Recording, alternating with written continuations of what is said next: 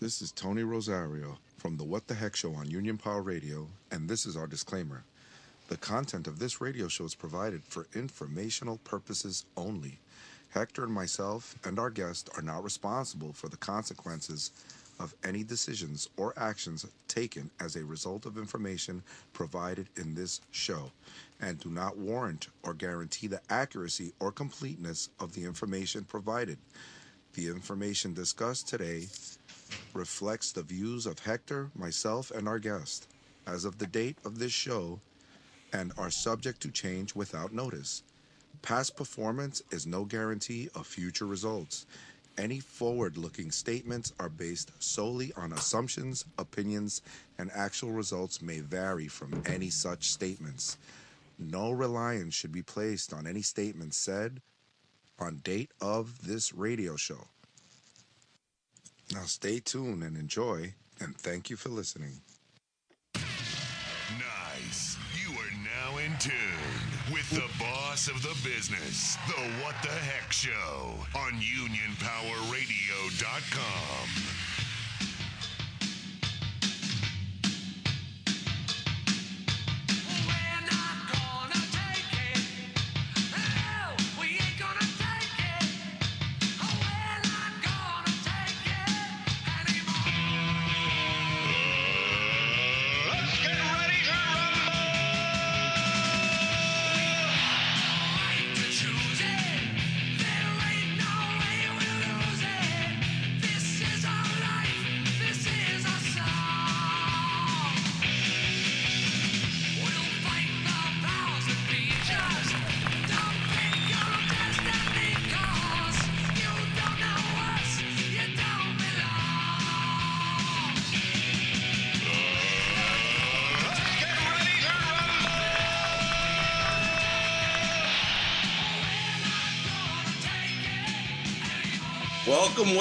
Teamsters uh, from Local 804 and Teamsters listening across the country.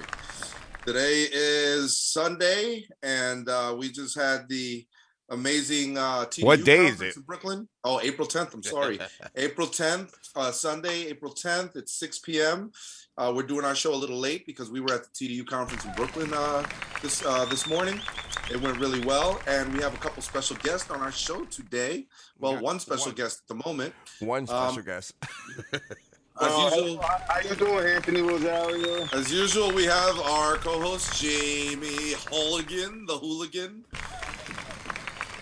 and uh, our producer, the big bad wolf himself, Hector Fortis, and the lovely Tilsa Fernandez, all the way from Chicago, Chi-Town.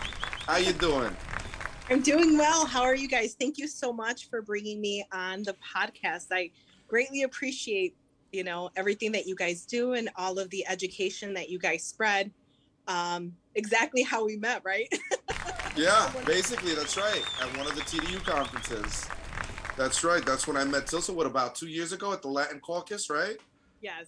Yes. Yes, the Latino Caucus, and uh, we had a great conversation about you know the barriers that some of us Latinos have, uh, especially with like reading the contract and understanding the language. We had a little debate on how sometimes when you try to, like I believe Juan Campos had tried to make a contract in Spanish, but it's very difficult sometimes to translate the language. It doesn't always translate the same. So Exactly. Right. So they'll say, "Oh well, this is this is what it is." I just read it, and they're like, "Well, no, because it just didn't translate right." So Yeah. yeah, it was very, very, very interesting conversation. And then we all have different dialects of in Espanol, right? So Sí, señora. Yup, you know the Boricuas. Rican, so I speak both. so Tilsa, um, you know, uh, why don't you tell everybody a little about yourself and um, you know what you've been doing and how long? Are you a TDU member? Um, yes. I Okay, was- or I don't know. Actually, I was a TDU member. you might uh, have to renew. I, oh, we have to renew absolutely. Um, so basically, how well? Let me just back it up. My name's Tilsa Fernandez. I'm from Chi Town. I'm from Local 743. Um, I work for Central States Pension Fund, also known as Team Care.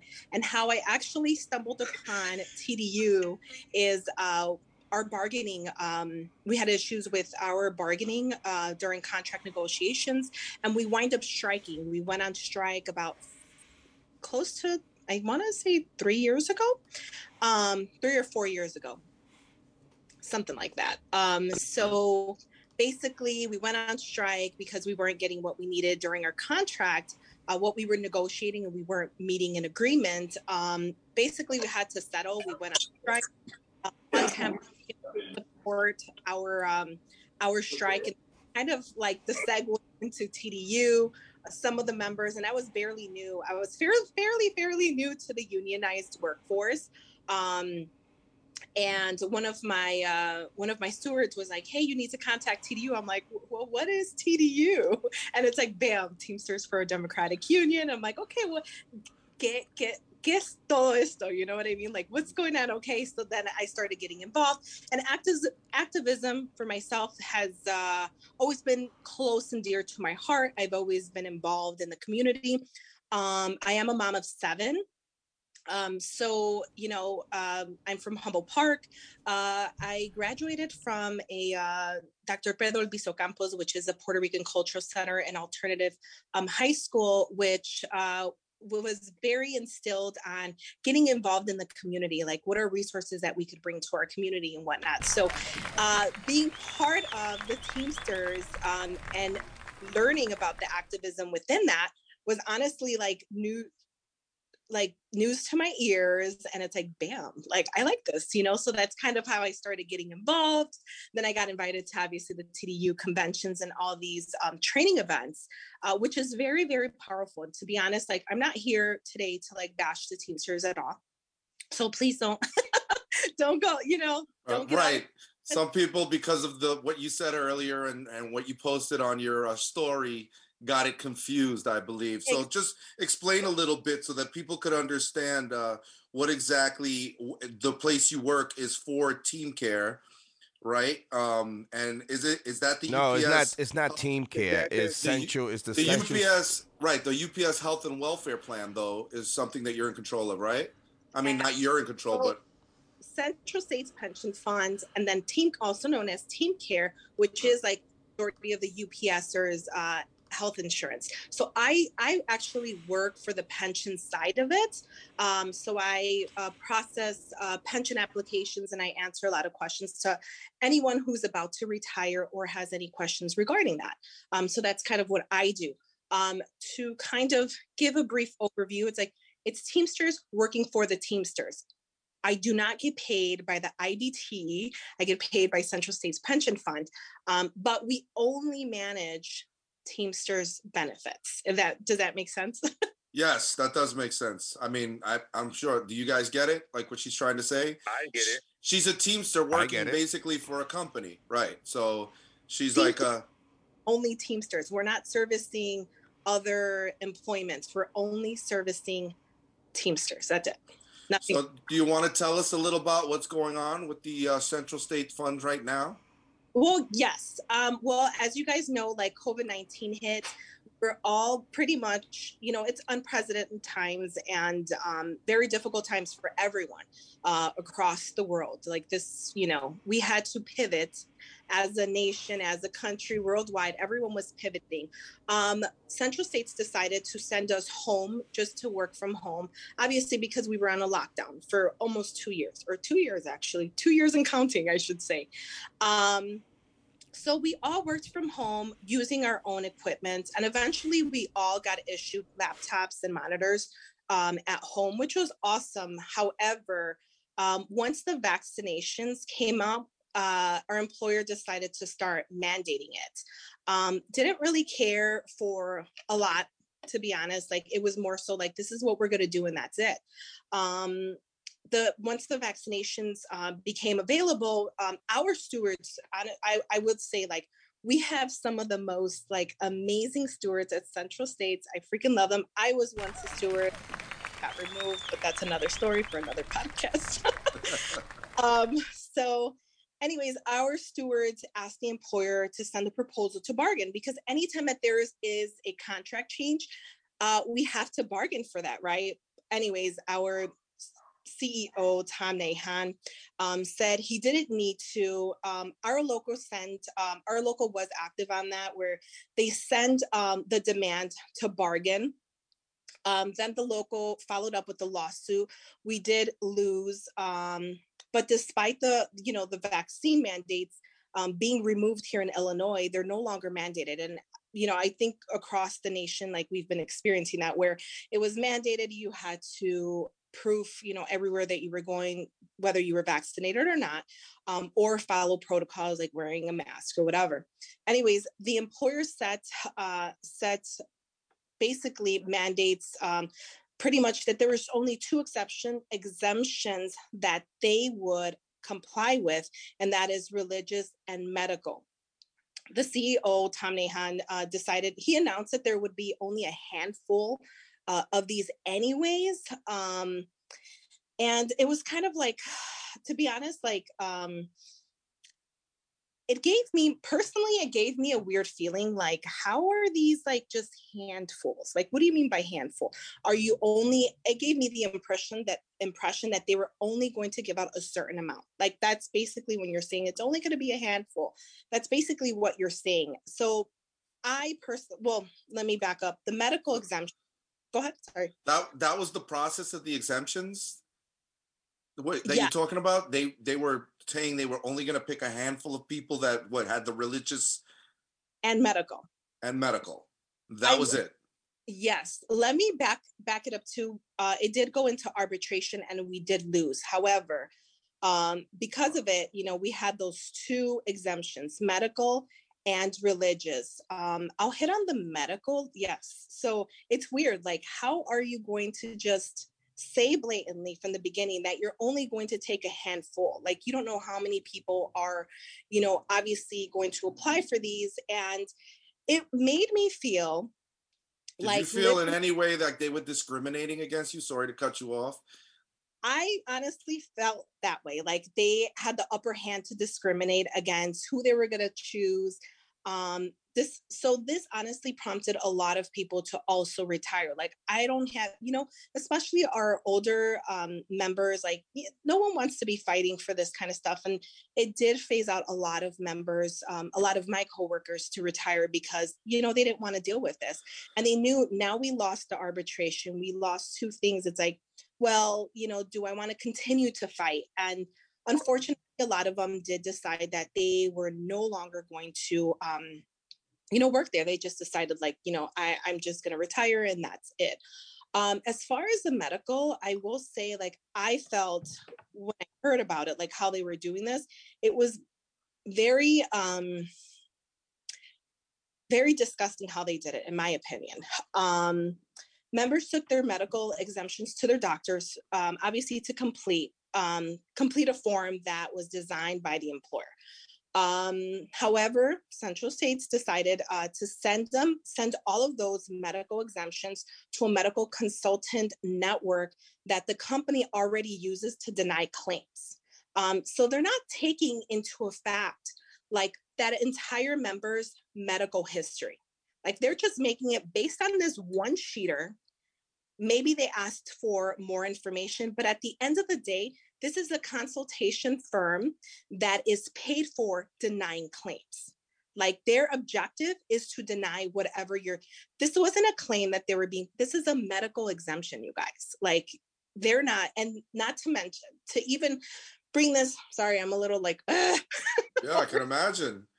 Sounds like a rough situation. it's so like um it's so upsetting because I know a lot of my coworkers um and a lot of them as well come to see me um because I am a religious um a spiritual healer um so to come and see that um for someone that's already suffering from cancer like you're now putting an additional thing that you probably don't need in your body right now because you're I mean you could debate this issue back and forth but Right, right. down, but I will say hands down M- mute them as they come in, Hector. Sorry about that. Yes.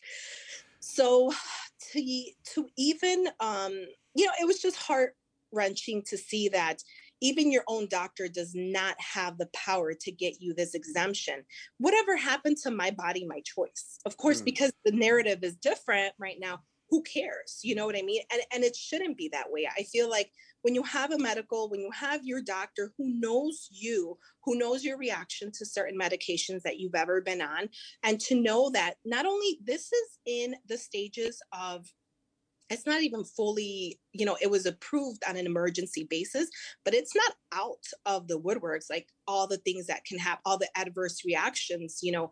Um, so it was very you know to to say the least um, a lot of my coworkers kind of you know a, a bunch of them just wind up getting it despite their doctors not wanting them to get it. Um, so that's one of the reasons. Um, so I, I i believe that that is discrimination. I feel like you know the employer had the upper hand on who they liked and who they didn't like oh you're going to do this regardless of you know your medical exemption or your religious exemption.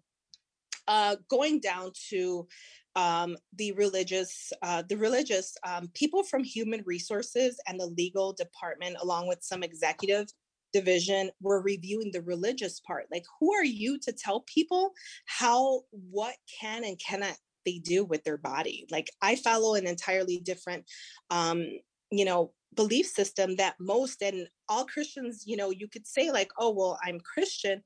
I was raised catholic um I'm sorry, Oh, I, sorry. mu- I, I mute the wrong person. Sorry. sorry. Go ahead. I'm sorry. no Good. it's okay so i'm a mom of seven um i grew up obviously christian catholic for that um and although personally i will say that i am pro-life i always vote pro-choice for everyone else because it is not my it is not i should not be subjected to choose for everyone else being a mom of seven is like hard enough um it takes a lot of willpower resiliency and not my everyone God. I commend you, mommy. I have two, and they have me like ready to, you know, go crazy sometimes. So for you to tell me you have seven, I I couldn't even fathom the the idea. I can't. God, I can't God bless listen. you. I cannot God bless you. believe you, have you. seven kids. I mean, you don't even look like you have one. Seriously, I, I mean, you're so young. I mean, Yeah. I did start young. I was a teen mom. Um, and this is one thing that I will say the great things about working for a unionized workforce is all the benefits that you get. All of, um, you know, you, if you need to go on FMLA, you have that backing. So it's very important to be part of as a Latina, as a young mom, like having an employment that's unionized based like that was very important to me to at one point in my life get in there and, and finally i'm here and i'm struggling i'm struggling listen. When I when I heard when I saw that story on Facebook when you was like day one and they locking you out and day two they locking you out, I was like, wait, what the hell is going on here? Now the question I I really wanted to know: the Central State is it run by the IBT? um well it's like separate to be honest. It's like separate. So Sean O'Brien don't have any any saying in the Central States. they can you know they can push you know obviously we're teamsters as well. We're union dues paying uh, members. Um and our you know our trustees are all teamsters. Um so i would hope i would hope for the sake of you know unionized power that someone would intervene because literally they run this place like a dictatorship like if you do not fit our cookie cutter employee like you're not we don't want you here you know and personally well let me kind of get back on the did I, I, I just wanted to know like what's happening now. Like Oh, what what's is like at this moment. happening Yeah. now my religious exemption um, was denied blatantly and i feel like there's two reasons for that. One i was an organizer for the strike. Uh, Right. i am an activist for you know our members as well as others who were denied and that's their basis. It's like well we got them now like now you know now we're going to corner them and it's like this is you know now i have to pick and choose like do i follow my spiritual path or do I take an employee? Do I do I just choose my employment? Like I have to choose between my, my livelihood and you know who I am as outside of central states basically you know and i actually love working at despite you know a lot of issues that i've had from day one that i started working there being one of the first latinas that started working there in my department especially like i was not welcomed by certain employees uh coworkers uh very well because of you know being latina and working as an analyst i a lot of times it was like, well, how come you came straight out the street into an analyst role? And it's like, well, I have, you know, well over nine years of experience in insurance industry. Like that's one thing that as a young mom, um, teen mom, like one thing that was instilled in us is like always high for the things that you want to make sure that you create a strong and stable baseline for your family so you don't have to be a statistic so you don't have to be on welfare so that kind has always been instilled in me so definitely this was a huge upgrade given all of the benefits But what what what's a lockout? I mean, what Oh, did it come me- up to the to the lockout? I mean, why uh, you're not Oh, terminated, right? Oh, anyone, I'm not terminated yet. So anyone who did not receive their exemption, um, we either had to get the vaccine. I'm not getting the vaccine. I cannot get the vaccine. Um, so they decided they're like, well, you're gonna get locked out. What? So we started going back into the building as of Tuesday. Tuesday was the first day back into the building, and literally they did not grant me access to go in. And it's like, well, I'm here, ready to work. I'm ready to do this. And they literally did not grant me access to go there. I later on found out I didn't know exactly who all was one of the, you know, obviously the people that were denied um, their exemptions. Um, and then I found out there was a supervisor there as well, and there was other coworkers. And it was just like heart wrenching. Like, really, they're going to do this. Like, we're ready to work. We have our work laptops. Um, can now this is a thing too. Like, we're also social distancing at work there are ways around this like you could we're still working from home it, it was pretty much like uh every week we come in one day a week and then it's a rotation basis. So it's not like we're like my coworkers that sit around me are not there when i come there. And when they get there on the following day i'm not there you know and pretty much like you're social distancing at work anyways. So this is basically more of the the employer being an ass and you know like we're going to have it our way or the highway or go find employment somewhere else. But is it CDC certi- It's like they have you have to get mandated at No, your at your the- place. no. So the employer decided to change the condition of employment there, where everyone needed to get vaccinated unless they met the exemptions. And that's where the issue falls. Like we lost the arbitration for that. So the employer can demand that now. Like that's part of the policy. It was not part of the policy when I got hired six years ago. It was not. It became a policy now. I'm sure. I'm, I'm still trying to figure out the Central State. Uh, do Brian? I, I keep thinking that if Brian, uh, Sean O'Brien has any say so in that Central State, and I'm, I'm like, I don't know. I think I think Hector, the problem she's having right now is that there's a lot of companies, including the Central States Pension Fund, that's that are they're going to have mandates and vaccine and vaccine mandates, and it's it's hard to fight when the company is is offering these mandates or the state is putting in these mandates, and it's very difficult. You State know, isn't mandating this anymore. the state isn't mandating No, my state is not mandating it anymore. just the company. just my company. Yes. Gotcha. So that's where the issue is. Like, it's no longer a mandate here in Chicago. That's where Central States is located in Chicago, or even the state. Um, can some businesses require? Absolutely, but it is Yeah. not mandated anymore. Like all those mandates went down. You don't have to ask anymore to go into Yeah. a business establishment. Same here in New York, yeah.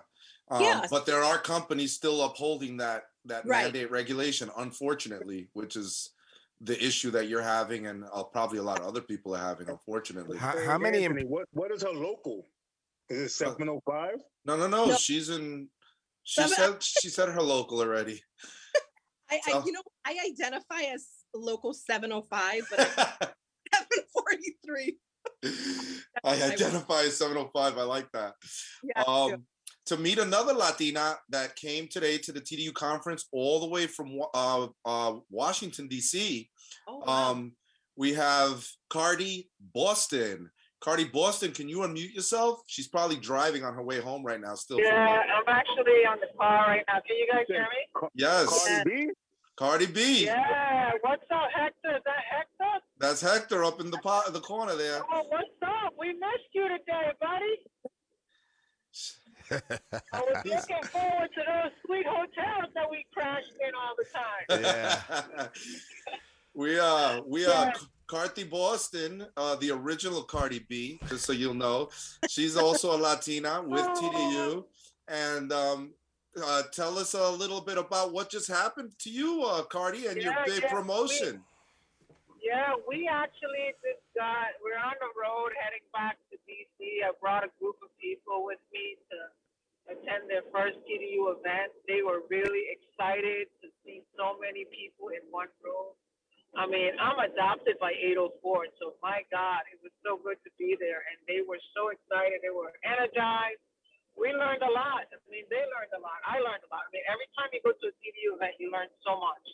You Um, do. David on the history was amazing. Um, so much you can take out of that conference today.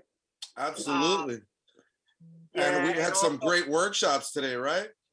Absolutely, the workshops were great. I mean, I attended the one on um, the driver one in terms of knowing how to do uh, what's that that driving thing. Protect yourself against the OJS. Yeah, the OJS. I did the OJS. I didn't do the discipline with the briefs because I've, been to many, many disciplines as a shop steward, you know, having served. But it was great to hear the new perspective of the OJS and how that is done.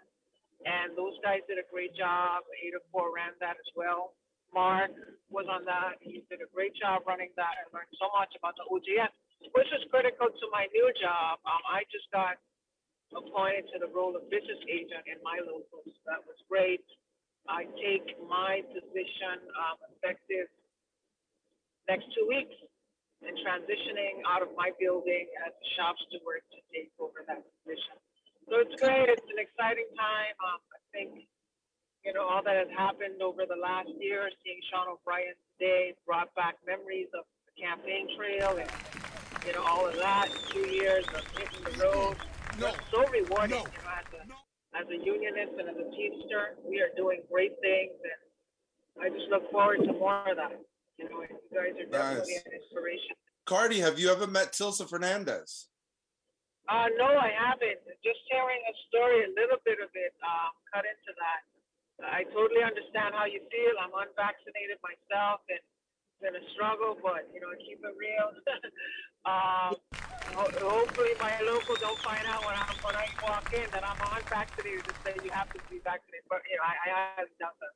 But you know, it's definitely something that you know continue to fight. I'm, I'm almost in your same position, so I, I do understand why you can't. It's not a situation that everybody could, and it's not a political thing for me at all. I'm not. Right. I'm not at all anti-vaccine. Um, so you know, it's just a medical situation for me. And, And that's- Tilsa, you're not why. ex- Tilsa, you're not exactly an anti-vaxxer either. It's just a No. matter of choice, right? the record i am not um, it's just how this vaccine was made um, how it was tested um, as a shaman practitioner we do believe in like the lifespan of an animal and anything that's you know animal tested also like abortions. Um, there are you know things that that vaccine uh, has currently that goes completely against my belief system. And not only that i am a healer. I help other others you know restore themselves. So how can i as a curandera help my people when i have debris all over my body you know within myself like it creates and fragments into my soul which in turn have an impact on the community that i serve and which is something that a lot of people don't like to hear about because they either want to put you as you know a religious you know no one really wants to talk about like these spiritual aspects um, of what we're doing as latinos um, and not everyone adopts to them i completely understand but we're not a cookie cutter like not all latinos practice this not all you know so that's kind of like where the frustration is Gotcha. And what is and like I asked you before, I, I'm not sure we got uh um what are they doing now? So are you able to now, are you pushing anything Um, I am not able to do anything right now. Basically, what they're doing is that I have to take every single day. I'm locked out of my computer. I have to call in for a PTO day. So I have to basically what they're doing is they're pushing us into exhausting our PTO and our vacation time. So in turn, they could fire us for the attendance policy. Mm-hmm. We're exhausted all of our times. It's not that we're not willing to work, and that's why I was coming into the building and I'm calling in. It's not that I'm not willing to work. I am willing to work. They're just blocking my laptop where I don't have access to work and I have to u- utilize my PTO and my vacation time. And that's what's happening for the other members as well. So, what is your representatives uh, doing about this? You know, like we're doing a grievance, um, but honestly, I don't have too much faith, unfortunately. I do not have a lot of faith, um, given that the local, you know, it's more like an employer dominated union like mine, seven, 743, not 705, guys. No. So, um, Trust me, we know because if it was 705, they'd be in some Seven- serious trouble right now. so so uh, so basically we you know it's it's unfortunate timing right now um even like i will say like even the coworkers that did receive the exemptions they're also being discriminated against um they have to eat in certain designated areas. Um they can't commingle with other coworkers. And they're also being harassed uh, by other coworkers that are vaccinated and they're being called stupid. You know it's just a very hostile environment right now. Even though we also have a um, social distancing which is crazy. But but being that Sean O'Brien took over now, is he aware of this of this situation? i don't think so no So shouldn't someone let him make him aware of it? Because y'all are Teamsters now, and he's running the Teamsters. yeah so i would i would hope that this comes up to him i definitely will reach out to like one of his office um, we have i mean a lot of us i will say a lot of us did go in and petition with eeoc and following with the labor board because this is blatant discrimination at its finest and um, I would say for myself and some of our unionized um, activists, I mean, it was just like, absolutely, we're not granting, absolutely not. You're, you know, so it's definitely, I would say that the company is trying to um, show who has power, and that is them at the moment. But you have to resist all those things. And for for myself, it's just not feasible for me to bend on this one issue. I could bend on a lot uh, on a lot of on other things i'm willing to work but when you're asking me to alter um, my physical body um, for the sake of a nine to five employment i have other things outside of Have work you, have you reached out to you? I, don't, I can't recall if you said you were still a TDU member. Have you reached out to TDU and What is TDU gonna do? To reach out to? What is TDU Huh? going to do? Well, they, well, they have. They can reach out to Sean O'Brien too. If Sean O'Brien listens to the show, he's going to listen to what's going on right now. He's definitely going to give a shout she out. needs to reach out to plenty of people. Yeah, but T, what what is. TDU going to do? I mean, tell me what They- TDU is going to do. also have a Educate you? They have a voice where they can reach out to Sean O'Brien and see if he's aware of this situation. You don't know. We don't know. You need Jamie, to reach out. are you a TDU member, Jamie? No, he's not. No, but you all you can reach out and and and I what what is, what is the guy named David Levine? Yeah. He he can reach out to somebody. You don't know. She. He needs help. Okay. Yeah. Okay. Well, well, Tilsa, you got a you got a, a big fight ahead of you. Uh, I I know that you're a strong woman. You, I feel like you have what it takes to take on something like this, and you're a true leader. So you know, I would say just keep up the fight, and again, reach out, reach out to to uh, other leaders. You know, like from 705. Um, Richard DeVries today was at a was was giving one of the uh, one of the um, uh, workshops and he was talking about best handling and best practices for grievance handling.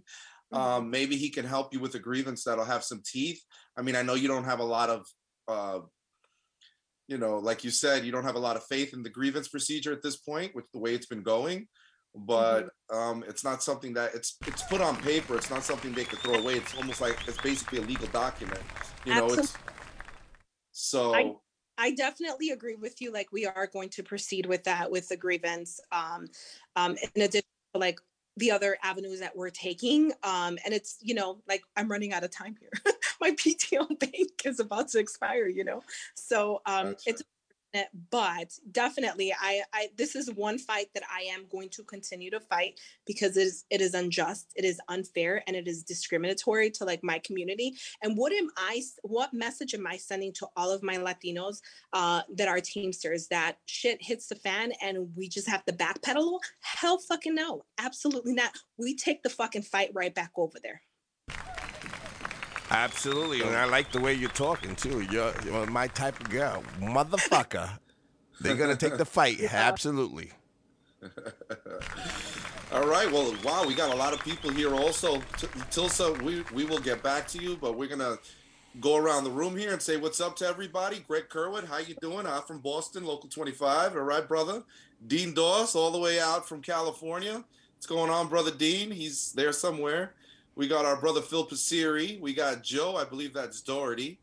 Um, Barry Duane. Wow, I haven't seen that name in quite some time. What's going on, brother Barry? He can't And even get course- his mic on. I think. Yeah. Yeah. And uh, he's probably just listening to the show. And Cardi Boston, all the way from uh, DC, he came down from local six three nine with a few people at the. Uh, you forgot Carl Morial. Where's Carl Morial? Oh. Carl Morial is there. Oh, I haven't seen Carl for a while either. What's up, Carl? What's going on there, buddy? Um, real quick. What's up, Tom? Uh, we had the TDU convention today. Um, we had some the great Tilsa. I know you know him. Uh, the great Richard DeVries, that's been with Local 705 for a long time. Um, he's uh, he's a, a wealth of information, and not not only did he do the grievous handling and best and worst practices, which is a great course that I took a few times with him. Um, he also did the strike preparation. Now we all know that since Sean O'Brien took office, there's been a lot of talk of strike, right?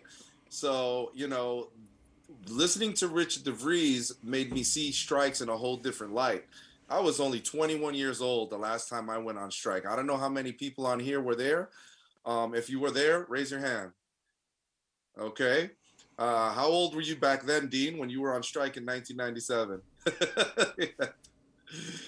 32. Okay. Um, you Would know, I didn't know much about the process. I just knew I was out there on the picket line, but there's a lot to consider when you're going on a strike and a lot of preparation, which I didn't realize till I sat in wrong DeVries' with you? What's wrong with all of you? so we sat in DeVries's class.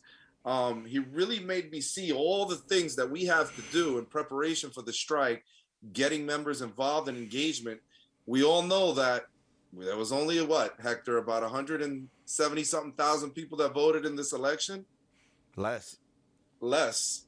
When you have that amount of people that are participating in a vote, that can be a little scary when you're trying to strike and you have 340,000 uh, you know UPSers across the country and you're only getting and all those people that voted that 100 don't think that that 170 or 160,000 were all UPSers no they weren't there's 1.3 million Teamsters in that election so you could imagine what the percentage of UPSers was um Dean, you might have the percentage, knowing you. Uh, no, you don't have that. So you know, it's a it's a little um, scary when you think about that, and and the thought that the company is watching this. Hector always likes to say that the company watches the numbers. Fuck the company. They they they know that if we're ready to strike or not ready to strike, they're looking to divide and conquer, and they're already preparing. If, if you guys noticed in most of the buildings, they're already hiring extra supervisors because they're preparing these supervisors to do the work. You know, they've doubled up in supervisors almost We everywhere that I've seen. we have members crossing over to the dark side because It's of that. They are they they are hiring uh, supervisors left and right here in local, and a lot of them, you know, Yeah. were always crying for the union. Save my job, please, please. I got to make forty days just to get into the union, and now they offering these. Uh, packages to these uh to these drivers now and they are they are crossing over to the dark side Yeah. Well, um, thankfully, Sean O'Brien was on the no, call today. If you guys all No, saw no, Sean no, O'Brien, uh, no. he was mentioning the the procedure and how he would be moving forward in um, you know as far as the Eastern Region Director package. You got the Well, let me go over the list here that I I have in my uh, phone. So we got the Western Region Director package, which will be Mark Davidson and his assistant director Victor Mineros. You have their Eastern Region Director Vinny Perrone, who's our president, uh, principal officer on Local 804, and his assistant director Joe Foudy. Then you have the Central Region Director Dennis Roberts with his assistant James DeWeese. And then in the Southern Region, you have Thor Johnson and his assistant director Donnie West. So they definitely planned out a nice way to deal with the directors of package and how they plan to communicate with one another and how they plan to deal with that. Um, another thing that I got from this contract, um, and not only that, we also had a workshop called Winning the UPS Contract We Deserve and why it's so important and why it's necessary. And some of the things that you people have to understand is the whole world is going to be watching what happens at this strike. This is how imperative and important it is for us to win a good contract. And if we have to strike, it's going to be just necessary because we need to show corporate America that the bottom 90% is not having it anymore. Um, you got Amazon workers in Staten Island who just voted to unionize. Um, they have their own independent union called the ALU by a member, uh, a, a young man who was fired. He's about, it was about 31, I think, when he got fired, He was a Oh. supervisor for Amazon, right? and, he, got fired, and he staged it. All right, go ahead. yeah, Because you know I got a lot of shit to say about this.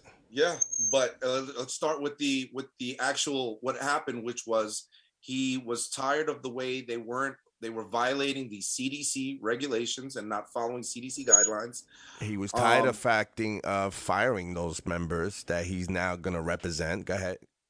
And then well, I don't know about that. I, I know that he uh, he was a to supervisor. with- he was a supervisor. He was a supervisor. Okay, he got he- fired as a supervisor, and now he's organizing the members that he fired. Okay, go ahead. I don't know. I, I have not. Go ahead, that go ahead. Just keep, just, members. just.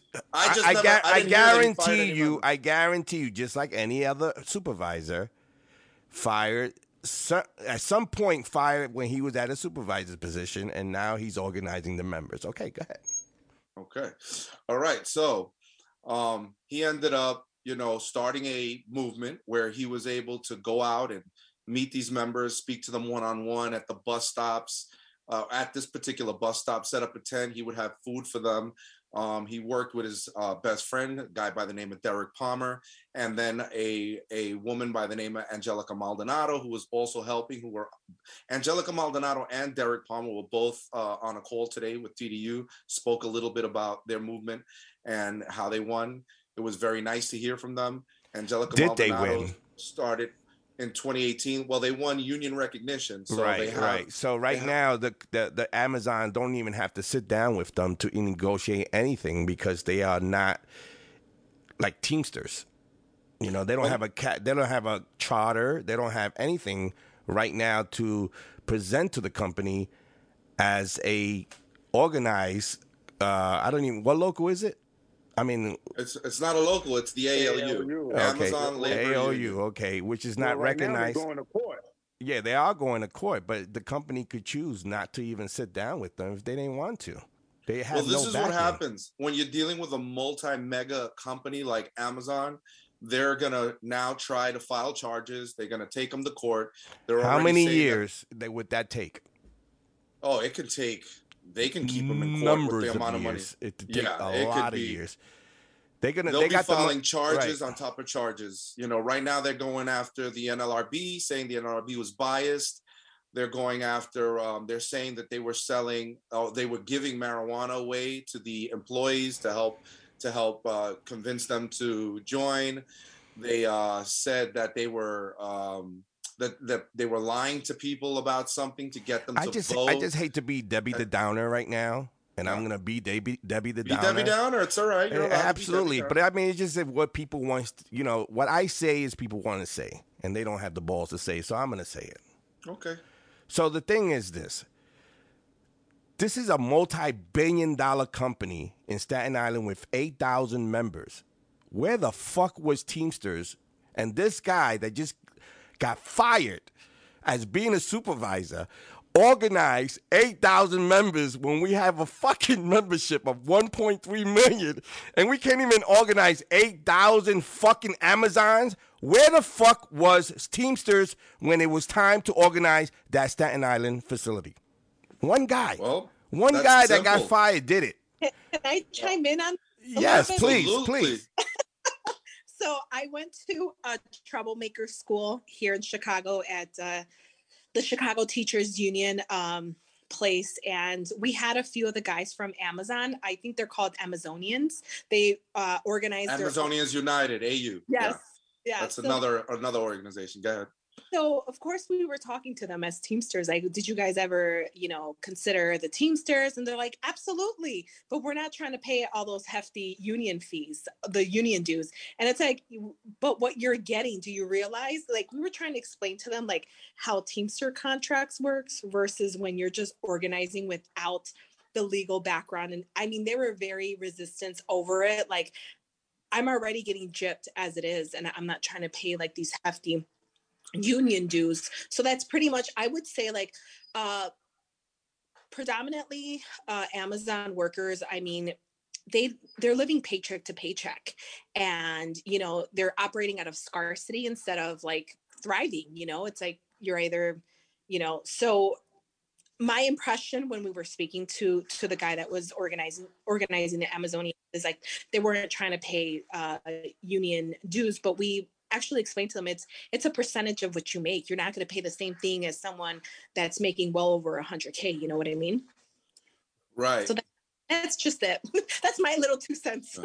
Well, also uh, uh, to answer Hector's question, um, Question you is not even a question, we it's a statement. Well, It's a, it's a, it's it's a, it's a, where were the Teamsters? Well, yeah, I mean, right Hoffman now was he's right now this Hoff- guy Chris Chris Smalls, which I'm gonna probably get him on the radio show one one of these days if I could get a hold of him.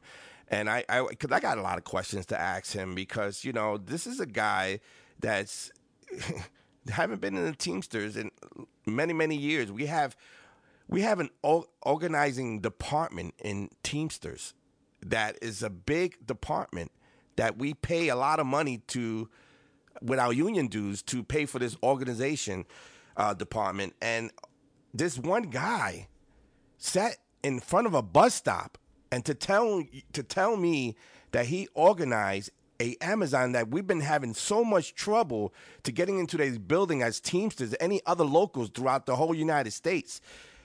And this one guy standing in a bus stop is is is organizing eight thousand members in one facility. What did that tell you? I mean, I know he's hunting That right tells now. me that. Tells- tells, you Hoffa what? dropped the ball. That's what it tells me. It does. Hoffa dropped the ball. It- does say That's ha- it, plain Hoffa drops the ball. Plain and simple. But there's a new sheriff in town now, Sean O'Brien, and he's already meeting with Chris. He's already having Right. Well, Chris is Chris Chris is is, to meeting right with people. everyone. He's not only meeting Right. with Sean O'Brien. He's Right, meeting with the he's teachers reaching- he's trying to talk to the he's right trying people, to get he's trying to get anybody to back him up. And the best person to back him up right now it will be Sean O'Brien.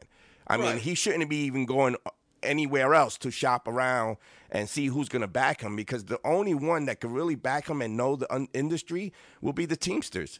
The, the, I mean, the teachers Well, union when ain't it comes help. to warehouse and trucking and driving, definitely us. Absolutely, I agree with you.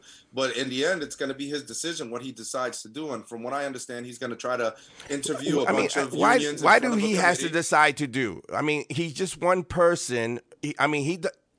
Not just one person. He's a committee. Okay, He's got a committee of what? There's like 14, 15 of them. Okay, 14, 15 of them. Okay, so Organizers, so so right. 14 versus 8,000 members. Okay, Th- Well- that's well, what I'm so- talking about.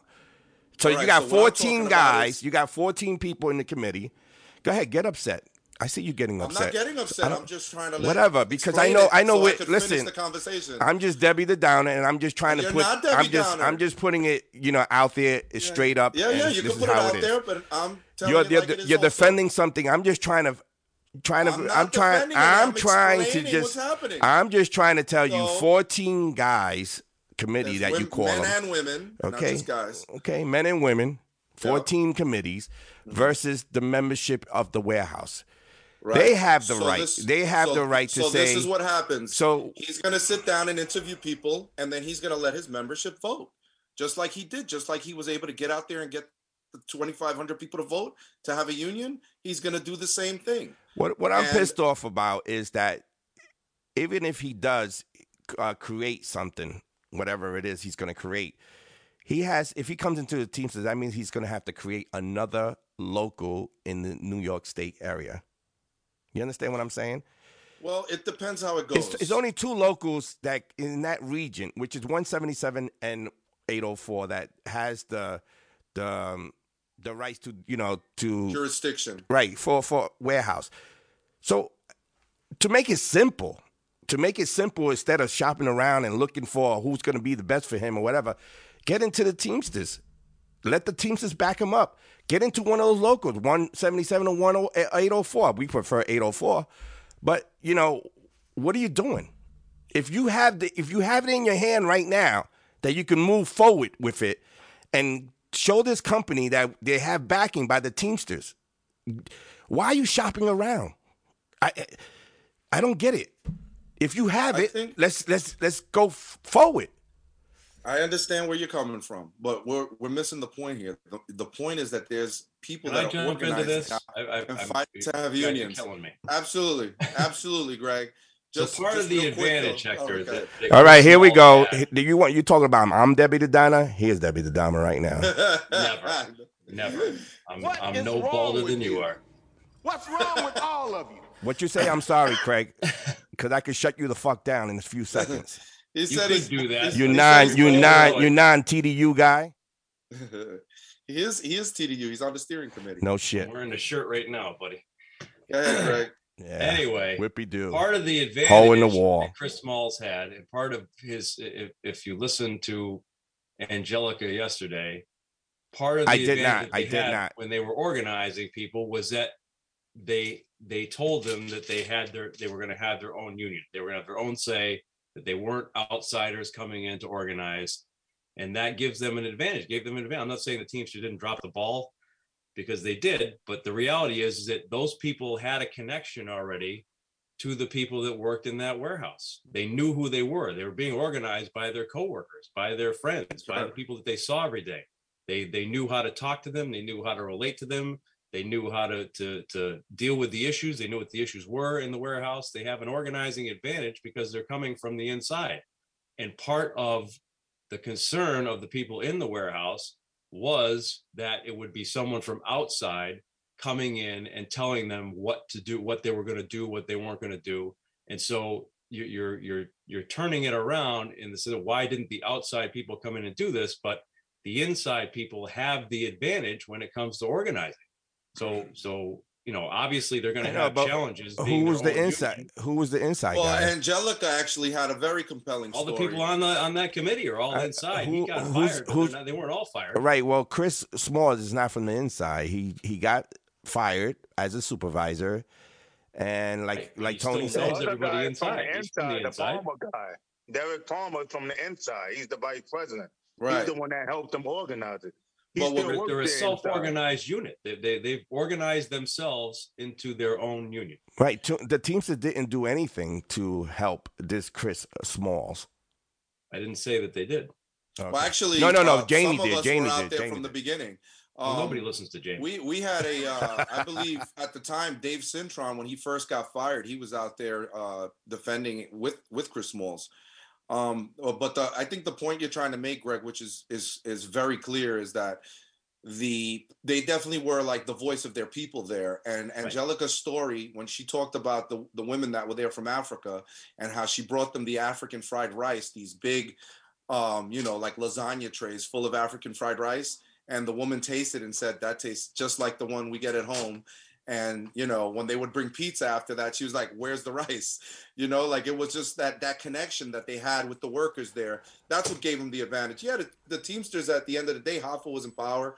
They weren't uh they, they were trying to get something going but it was a little too late. Smalls was already working on this for almost two years I have I have building a, his committees. I have a hundred percent confident that Sean O'Brien is going to turn that around and better for the Teamsters. I, not because of the Teamsters, it's just is is is a better it's a better union to represent those members. Now I see on the chat it says they already heard that they've been advised not to talk to Sean O'Brien about this uh this organizing. Is you hear anything about that? No, where do you see that? You see it on the chat on the on the Mixlr chat. I already heard that he's been advised not to go with Sean O'Brien to be on his to have his own people. By whom? So the members are telling this guy Chris Smalls to not go with the Teamsters, According to whom? according to whatever whoever wrote that Who's on the Cheo? chat. You talking about Cheo? Somebody in the chat? Yeah. Somebody by the name of Cheo who's in our chat. He says here, Teamsters are only good at collecting our union dues. That's all. Um, I have to disagree with you. I mean, there might be some locals that I know that has been the case, but Teamsters in general, just collecting dues, I think that's uh, that's a pretty blanket statement. You know, there's a lot more going on with the dues money that you get than you would, uh, you know, to say something like that. That's uh, Let's see here. Cheos, I already heard that's been advised not to go with O'Brien by his own people. No Teamsters at all. He's not doing it with the Teamsters.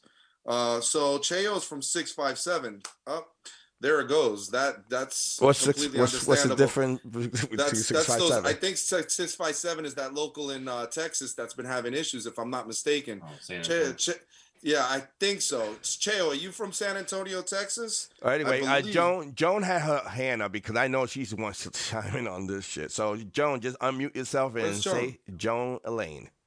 Hey, Joan Elaine, go ahead, darling. hey, How Tony, you you're doing, right. John? You're, you're, you're, I'm all right. How you doing? That uh, 657 is uh, San Antonio, first Okay. of all. Um, Yep. But you know, do you know why people are scared about what's going on right now? Can you imagine if we have Amazon organized as Teamsters when the UPS contract expires next year?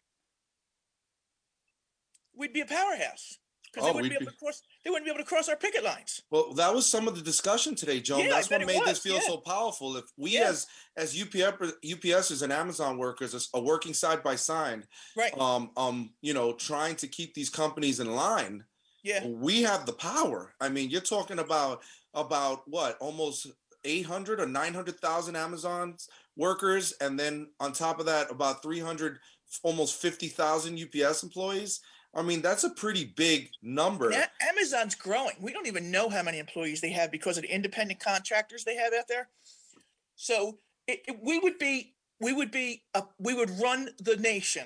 Yeah, the but it'll be no way. It'll be no way in the if God's willing to give us all the Amazon to Right, by right. I by by right, we're not gonna get everyone, 2023. That'll be a fucking miracle that we Right. even nego- oh, nego- nego- negotiate one fucking building. I mean, there's Right. thousands of fucking buildings of Amazons out there, Yeah. and I know Sean O'Brien has a good team going out there right now. I know what he's doing. Uh, I, it's going to take a while. It's not. It's not going to be overnight. That it's going to be fixed. That he's going to have a good uh, department to organize these guys. But I, I know the directions he's going is the right direction. I mean, I, I see it. I, I agree. Yeah. I see that he's uh he he congratulations to uh to Anthony. He's now a full time organizer for the IBT. Nice. Did he, did he he didn't say that. Thank you. It, no, it hasn't been made official yet. I was going to say, but- how come I'm but not hearing? I'm I not, was- why am I hearing But about that's this? what Sean O'Brien is asked to do doing. Yeah, Sean O'Brien is going in the right direction. Be, you know, because half a half a fucked up, fucked it all up. Oh yeah, he dropped the. And big you know, time. it's not it's not something that you know Sean is getting into office and everything is pretty. He's got a he, he's got a lot of work to do just to fix the shit that he fucked up. So Right. everybody's got to be patient. Um, and as far as organizing, I, I mean, I, I like I said, he's he's leading the right way, and we need that. We need Yeah. more Teamsters in this in this uh in this union. We need better. Uh, we need the Amazon. I mean, Amazon is taking over. Period. yeah. They, are, I- I- I, mean, They they really right are. now the company is is down on on volume. Um, layoffs are coming up. Yep. Is is you know they're taking everything back what they gave to this company. So Yeah, I it's- agree. It is. No, I it is. agree. I, I I actually agree with you on this one. Heck, I agree with you. No one ever And- and- agrees with me. And and and, and I, one thing, Hector, please. Be nicer to Greg. Oh, okay. Be nicer to Greg. Why? He's Be fucking nicer to Greg if that makes Listen, you feel just better. because you you're the only person that listens to him singing on Facebook.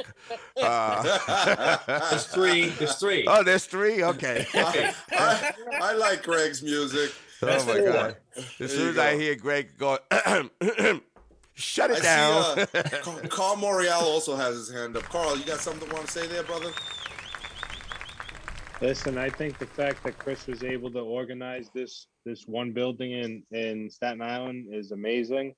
Um, and let's be honest, he's keeping it democratic. He wants to shop around, get the best deal for his members, and see who's going to lead them in the right direction. Hopefully, the Teamsters can prove that it will be the Teamsters, and they they're able to work together going forward. But he's got to bring it back to his membership and ask them, "What do you guys want?" Because that's how it all started for him.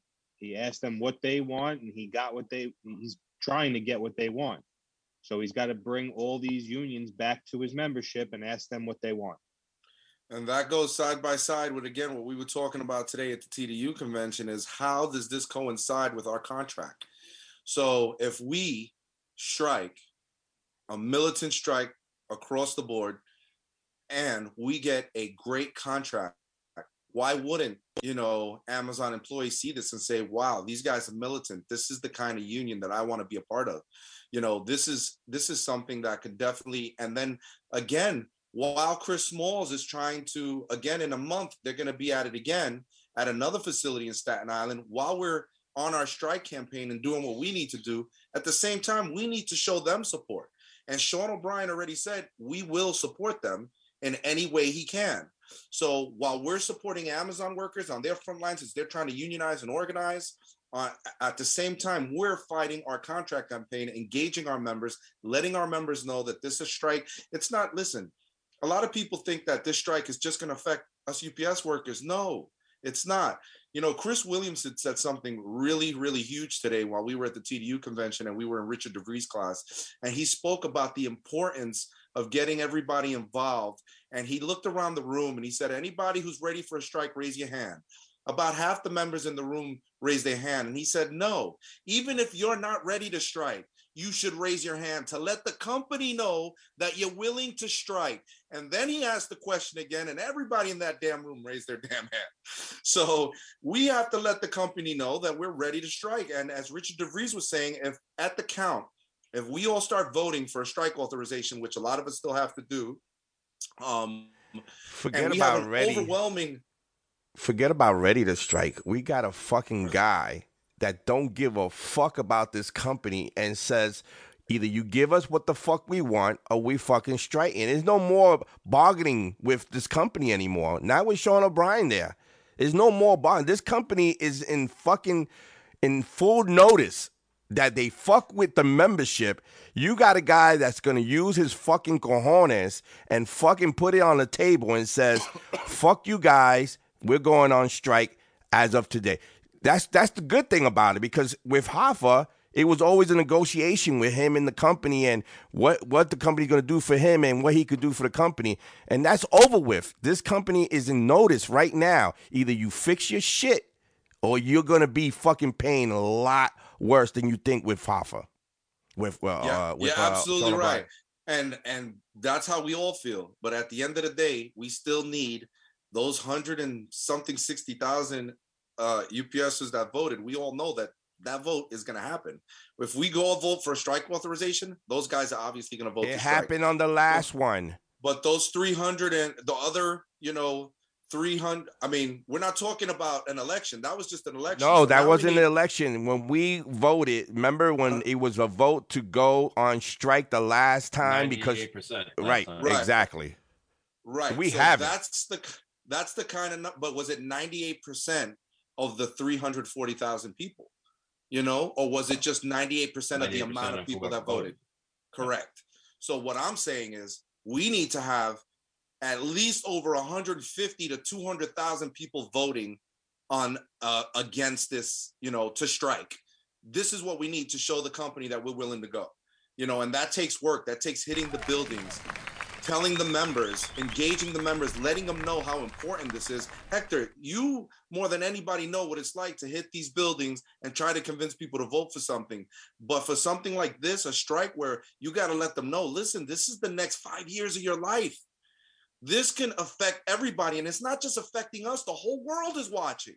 The Amazon workers are watching. The Starbucks people that are unionizing are watching. The teachers are watching. The nurses are watching. All the unions, electrical unions, um, whatever it is, carpenter unions, plumbing unions, everybody's watching this because we are the biggest. We are the baddest, and we always have been. But on the Hoppers, you know, last 20 years, no, it hasn't been that How way. long? Nobody feels that way. How long the was the last strike in '98 and '97? Two weeks. Yeah. Two weeks. Two, You know- two and a half. Well, it ended up, ended up being uh, the third Monday of the strike is when it got resolved. Is when the country the company finally capitulated. It ended up being almost three weeks for most of Some us. people, yeah. Well, you know, I didn't, I didn't go I- back. what I, I didn't go back to work. I don't think Thursday. I don't think if we do go on strike now, it's not going to even last two weeks. I think after after three days, they're going to sit down with us and say, let's let's let's let's negotiate because this will be terrible, terrible for this company. That if we go out for two weeks, and it, and the funds are there, I believe we have over three hundred million dollars in in the strike fund. Strike fund. So you know, and, and it'll it'll go it'll go three Mondays again, just like last time. you think so? Oh yeah, that's that's the company's whole goal. So the first first Monday of the strike, everybody's out there, rah rah, yay, you know, fight this. Right. Then we get to the end of the week and you, you got your paycheck, and then you go home and everybody has a good weekend. You come back to work that second Monday, we're all out there. The end of that week, there's no paycheck, and everybody goes home and cries in their beer all weekend long. They come back on that third Monday, and the company company thought for sure that 50%, if not more, of the workforce was going to cross the picket line on that third Monday morning. And less than 2% of the workforce ended up crossing the picket line total throughout the whole strike. That's why the company threw in the towel that Monday night. They expect, they had all their internal numbers. They were telling all their management people, we are holding out. We are not going to give in to this union. We are going to break this union. We will not throw in the towel. They lied to all their management people about how badly they were going to fight it. And then that third Monday, less than two by the by the third, there was people that were trickling across during the two weeks, but by the end of that third Monday, less than two percent of the workforce had crossed the picket lines across the country. And how long did it take for them to recover from that strike? I have no idea. I don't know any of the internal numbers. Because they, they, they this company thinks about the investments, the investors and and the money and, and all that. I mean, if they are willing to go that long, They they they lost huge accounts that they never recovered. Yeah. They lost huge accounts. They lost J.C. Penney. They lost the um who was the computer Dell, I think. They lost um Nike, I believe. Nike. Yes, you're Come on, right. Shane. Nike. They were all exclusively Come on, um, go inside. FedEx now.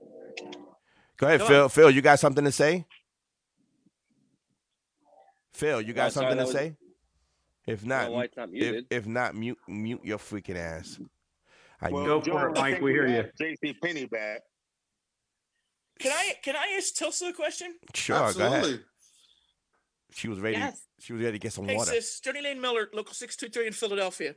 Um, Meet you. what do I understand correctly that the basis of your grievance is that the your employer decided whose medical exemption they would accept and whose they wouldn't? Yes. So for the medical part, sent it over to a consultation firm that they use to deny claims. They use the same one to do the medical Third um, party, yeah, exam- know about that. Right. And then for the religious part, um, HR along with their legal team decided who would get it. Got you. So they just like hand chose who they wanted, and Exactly. But I don't get the Gotcha. religious part. So why would they hold you and lock you out for a religious part? I don't. because it wasn't approved. Like they didn't approve my religious exemption because they didn't feel that it was a heartfelt statement that I made to them. Um, they didn't ask for research documentation. I mean, it was just a heartfelt statement. Like why do you feel you um, need a religious ex- exemption so i explained myself in there and they felt like it was not and i don't think that it was to be oh, to be fair i've completed uh, well over 45 uh, religious exemptions for people who practice shamanism or needed them for a different uh, purpose all of them were approved except mine But but that's that's your private life. I mean, why would they wanna? Exactly. Why why would they hold you back? Because that's your private life. I mean, whatever religion you're on, or whatever religion you are, it shouldn't affect the fact that you got going to work or uh, you know don't want to take the vaccination. I I I don't I don't, I don't get why they want to know that. Yeah, it should be across the board. That's yeah.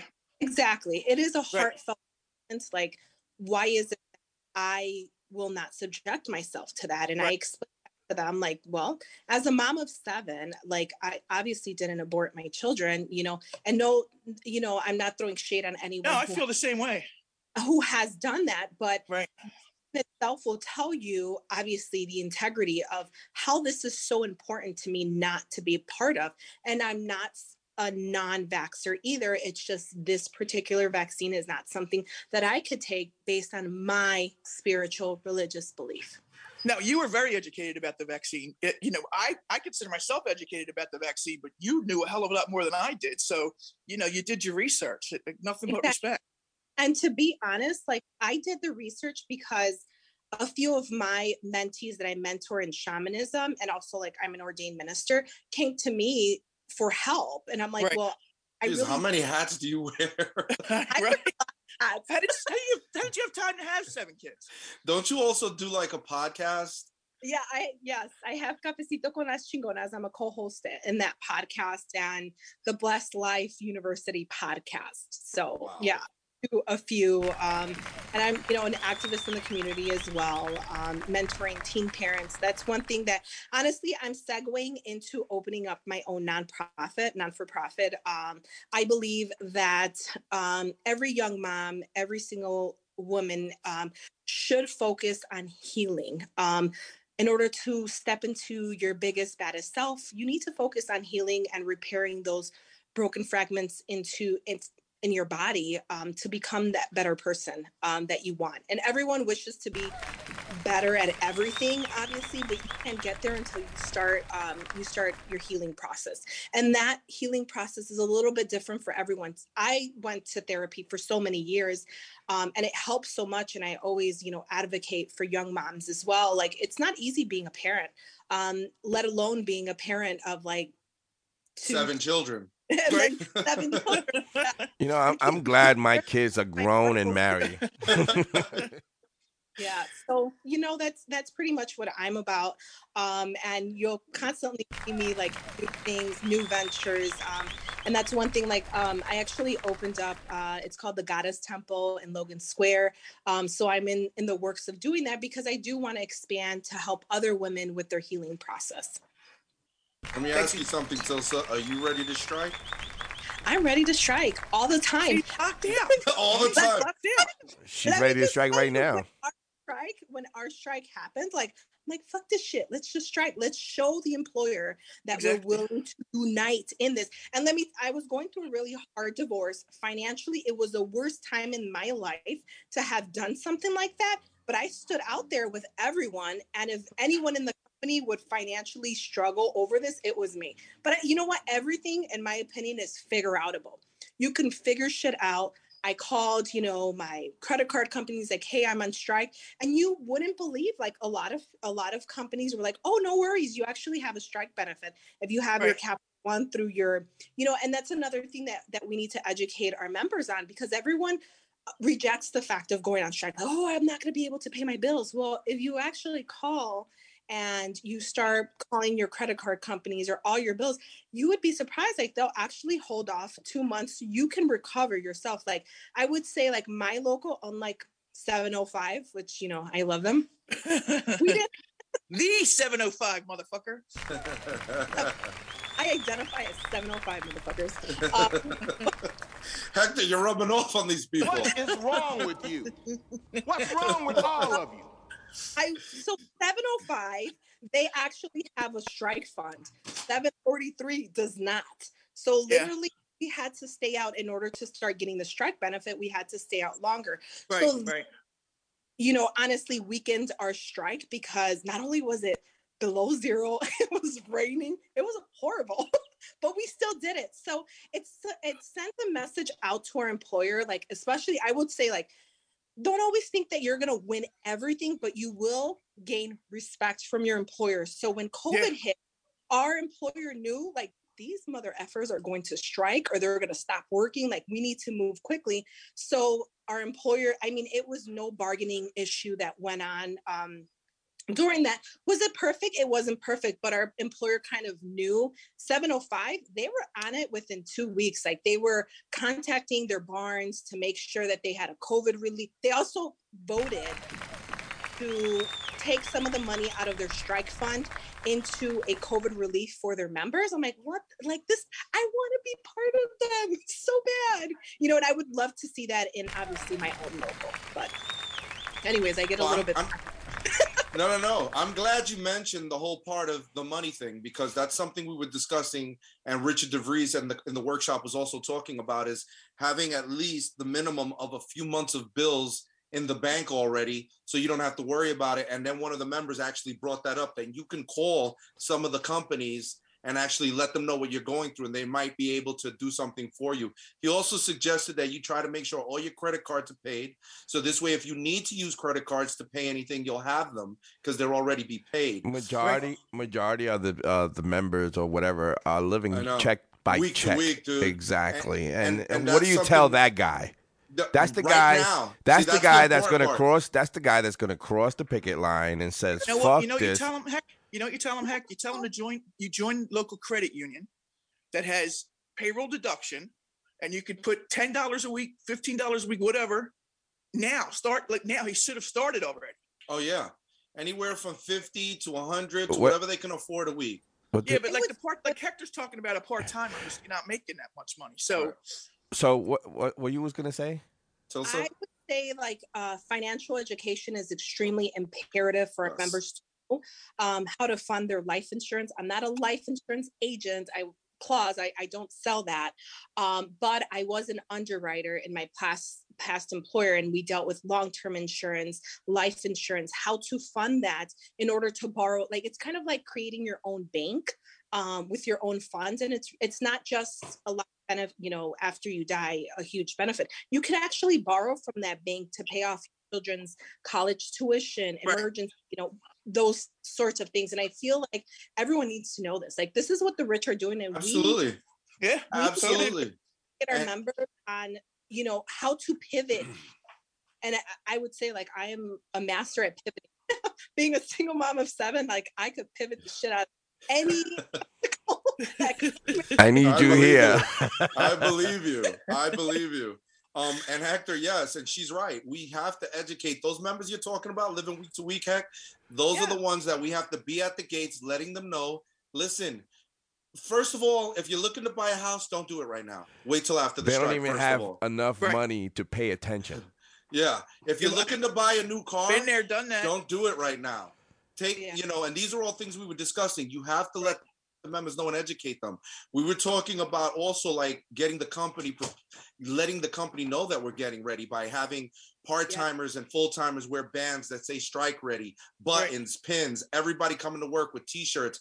We actually had this this shirt at the TDU convention that they were selling, right? It says ready to strike. See that with a snake on it. it was a workshop. You keep Yeah. saying convention. Yeah, I mean, but there was a it says conference. it says ready to strike if you conference. have to. Right. So we had some work. I keep saying convention. I'm sorry. Yes, So it was an Because educational we're still having our convention, right? Right. Absolutely. The 18th and the 19th of October. Um, the convention is happening. So The if you're- plan if is you're to looking have go- regional conventions too, Jonah. That's that's what Yes. Donna can That'd imagine. be great.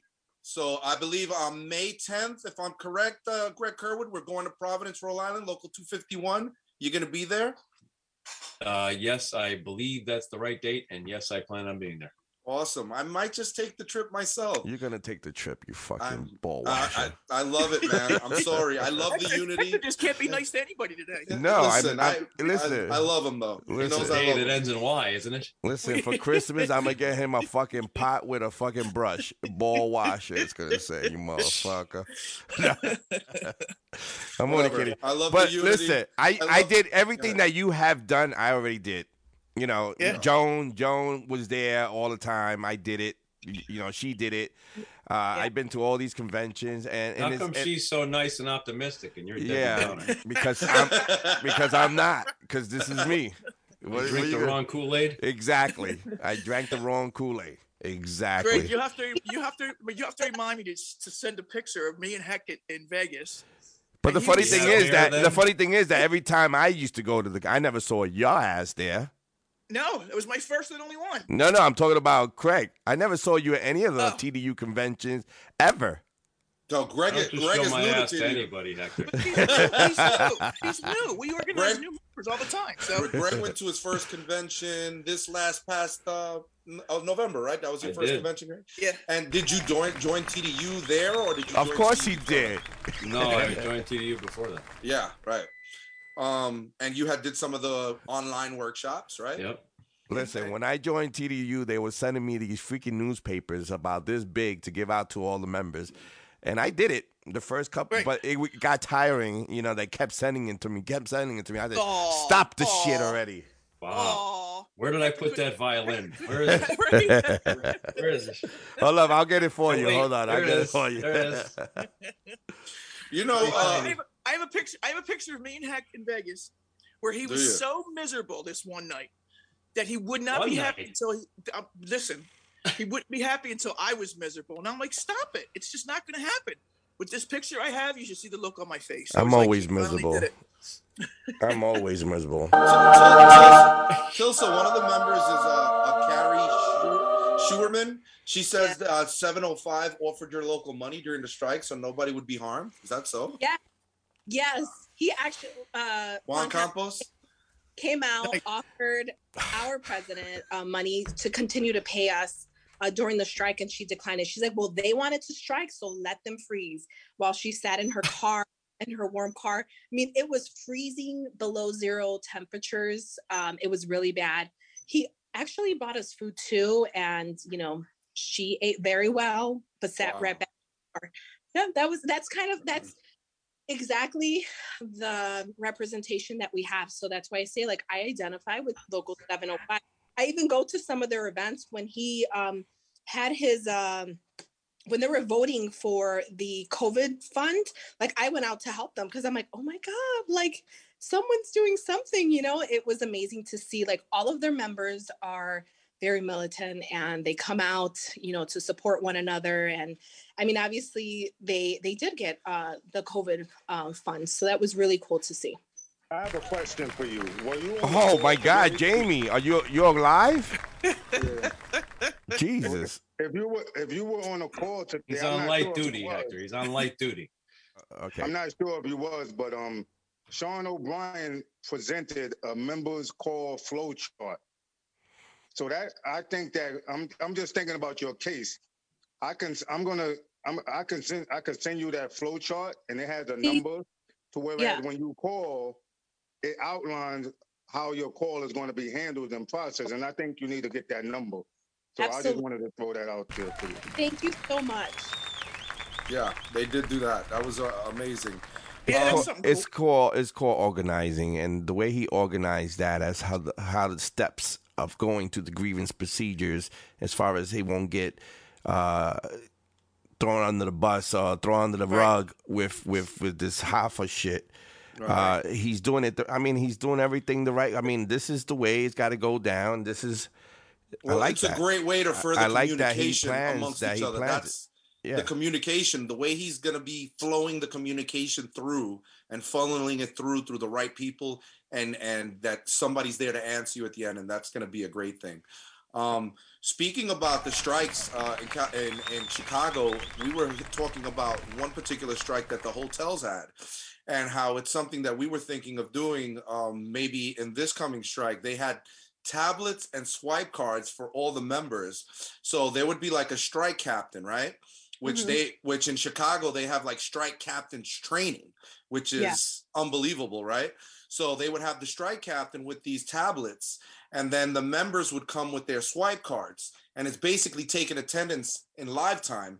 They know how many people were at that particular hotel and how many showed up and how many people were at another hotel. And that when they swiped it, it would go straight to their strike, uh, to their strike, um, where they had their like strike base.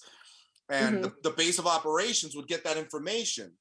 Therefore, if there was a hotel which was lacking a few members, the captains start calling other captains. Listen, this hotel only got 15 people turning out. We need another 20 or 30. Send some over there that got 50. Send them over there.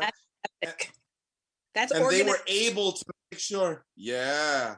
So I was blown away by that idea. Yeah, I'm like, Well, first of all, I that's going to be using- costly.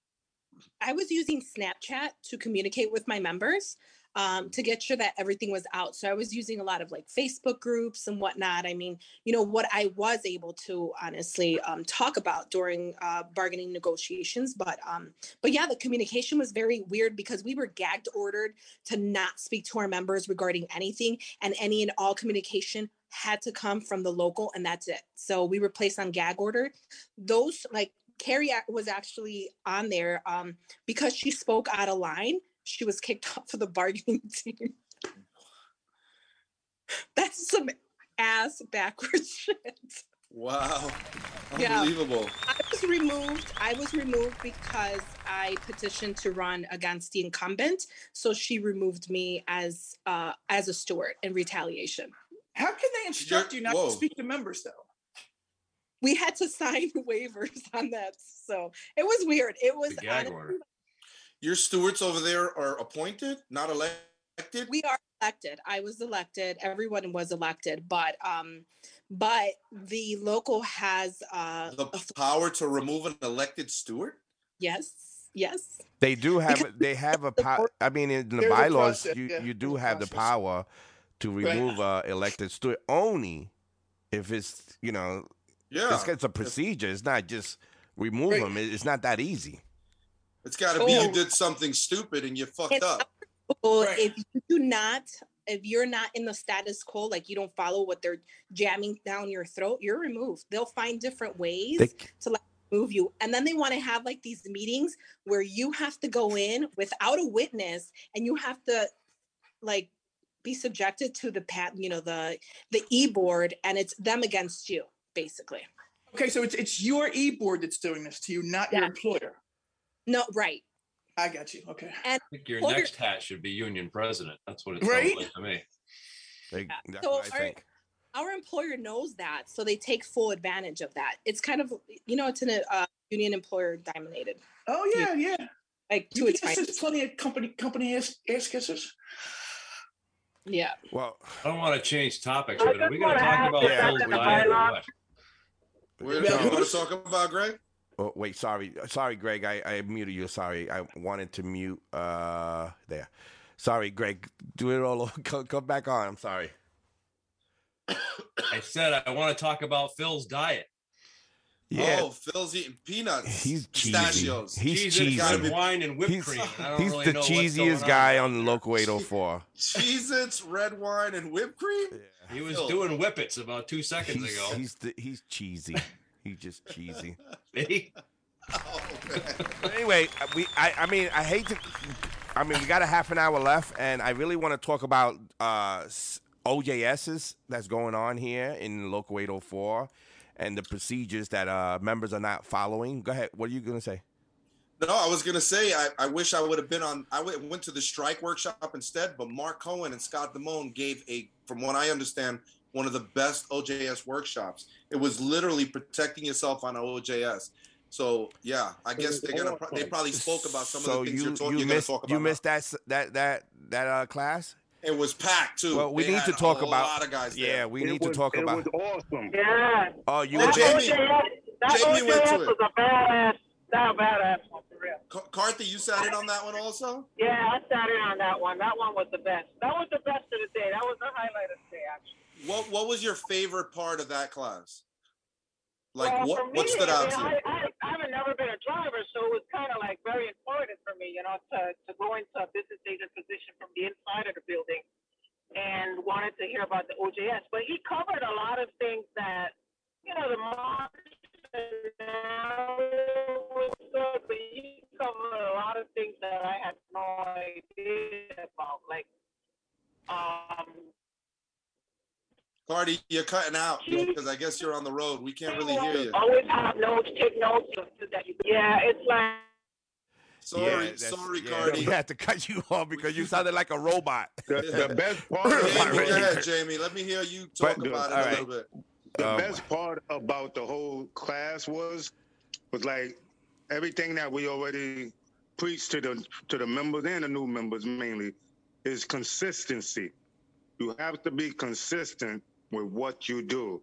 Don't change up because someone is coming on a truck with you to try to get a low number and then when they get off the truck you go back to your bad behaviors. You mm. have to be consistent. And in order to be consistent, you have to start practicing right now your consistency. Do everything by the methods that they give you. You don't have to do anything, no no tricks of the trade. The methods that they give you slows you down automatically. They So don't actually follow- give them to you though. That's part of the Well, problem. yeah. They want you to follow them, but they don't Right. want you to follow them, and they don't give them to you. But they say that you should know them. Right. Well, So the you the whole thing. methods, you you it would slow you down. Not just slow you down. You will you will have a decent pace. So you won't have to cut corners and do this and do that. But the main thing is to stay consistent. Don't change up just because they come and then go back to your bad ways. Oh, that- now that was it was pretty good. I, I loved it. Yeah, well, I'm, get- I'm getting a lot of I'm getting a lot of calls during the week of these OJSs because you know we've been we've been relaxed because of the pandemic, so a lot of uh, supervisors hasn't been jumping on the trucks or doing any OJSs because of the pandemics. Now that it calmed down a little bit, now now they're doing a lot of OJSs, and and I get a lot of calls from drivers saying, you know, I'm being I'm being harassed, I'm being this. He's looking at me while I'm moving the. That's what they do. That's what the OJS is. As long as they don't touch any packages or hold any doors or or, or uh, driving, you know, talking to you while they driving, because you have the right as a driver if they are talking to you while you're driving. That's distracted driving. Stop the vehicle. Stop the vehicle and tell them to stop talking to you. And then you write that down because, you know, it's a three day OJS. So at the thir- third day, everything gets discussed.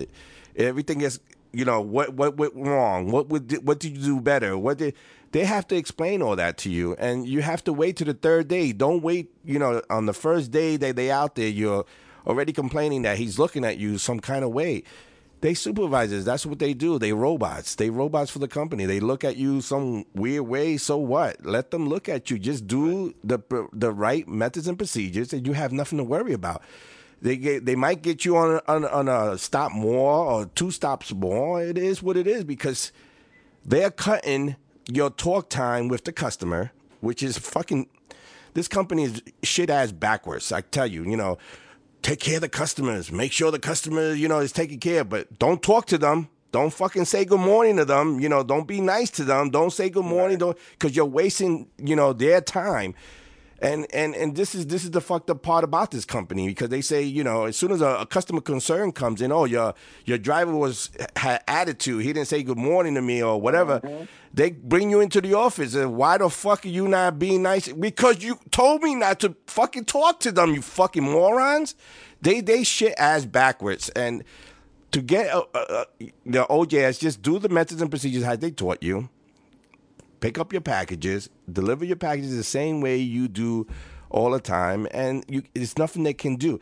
And then after the OJS, if they try to bring you in for performance, as long as you're working, giving them a fair day, fair pay, what the fuck? What the fuck? This job is is is not a a every day the street is going to be empty for you to deliver the package. It's always a different day every day. Either you're going to have a garbage ca- uh, truck in front of you to hold you back. It's going to have an ambulance emergency condition going on. It's always this. This is not just a job. It's in a fucking adventure every day. You got So- to document everything. So this company thinks that it's going to be open roads. It's going to be no traffic for the UPS driver, you know, for the UPS truck to go through, and you're going to do those 19 stops an hour. No, just do what you're told to do. Do the methods and procedures, harassment, huh? It's all Yeah, it's harassment. harassment. They don't Yeah. think anything. They don't think. They don't give a shit. whether Exactly. they're driving a truck or not. It's all harassment. And stop Hey, calling. I, want, I want to jump in just real quick. Of course you do. Again. That, now, now you're going to be mean to me? No, I'm not. Okay, I'm mean to everybody. What the Rob, fuck? I it get. was Rob I- Atkinson. It was Rob Atkinson who canceled me on grieving every ride because every single ride, except for the safety ride that they have to do annually, every single ride is harassment. Every single one, Grieve whether it. it's a one day ride or a three day ride. And I did that, and they stopped riding me. Yeah, that's a that's a good thing too. That's a good thing for Jamie. That ride. they, it's a good thing for Jamie that they stopped riding you. uh, Cardi Boston, You wanna know Car- something, Cardi Boston has said something in the chat. I'm such a nasty boy. The one thing she said that they really drove home, Scott and Mark, at the uh, workshop was that the company, company really doesn't give give two shits about about any one of us. So Oh. thank you, Cardi. Phil Pasiri, did you sit on that workshop? He was part Yes, of I, it. I, I was, I was, uh, I was, uh, last minute, uh, I guess. You jumped in there in the last minute. Yeah, they just got called me up. Okay. He- he- Played the He role he of the was the wine drinking supervisor. did you? What did you think of what you heard in the OJS class, the workshop?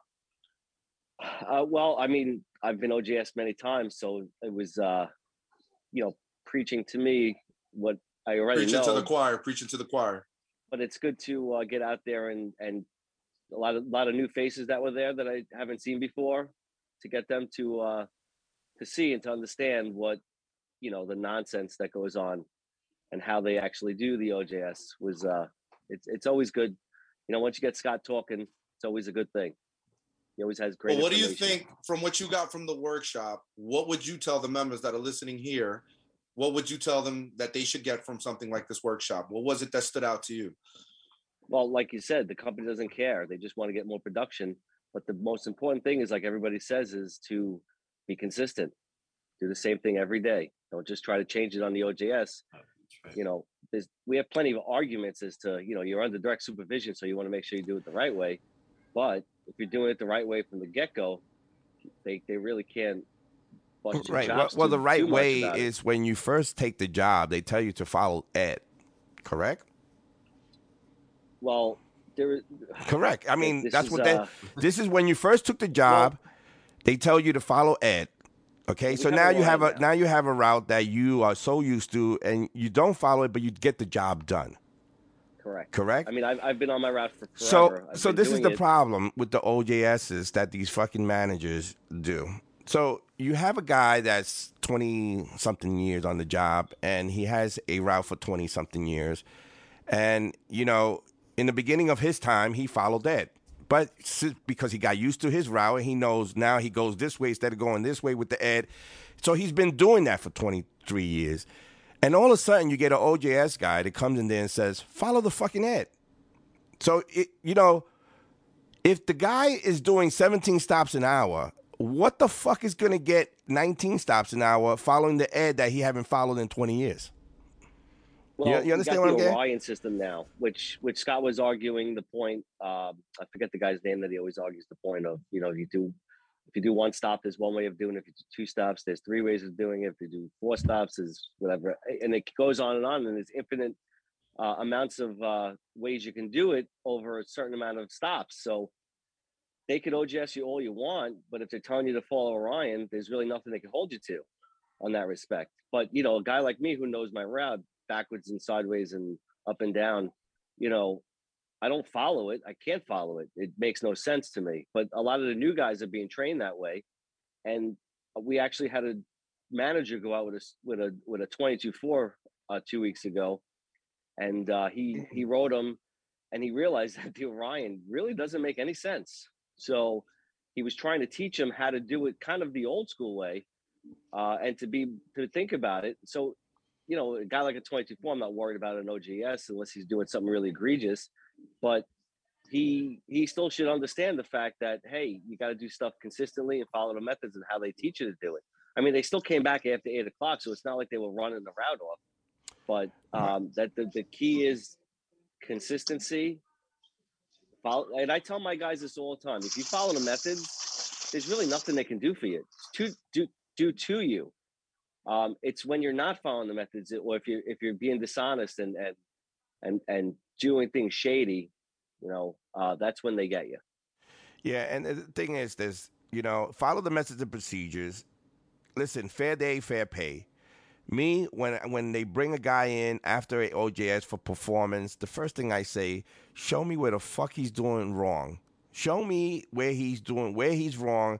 Let's correct that uh, area that you think he's wrong. And and you know what? If if the telematics and I don't take any fucking discipline with telematics, but this is what they bring up to the table. The telematics shows that he's fucking working. Why the fuck are we in this office for? If he's doing the job, it's not because he's not doing it because the, the how fast you want him to do it. He's doing it safely and he's doing the job. He's working. He's constantly working. So why are we in this fucking office for performance? because it's harassment. Uh, Exactly. Uh, it's that's what I exactly- found. That's what I filed. I'll give you all a the perfect example. I, w- I was OJS um, uh, right before COVID, and uh, I was brought in the office, and it was I was 130 to- 32 times I didn't follow the method. You know what that method was? Uh, the speed limit and announcing UPS. So uh, 132 times, and, and Scott was talking about the, the the 340 methods.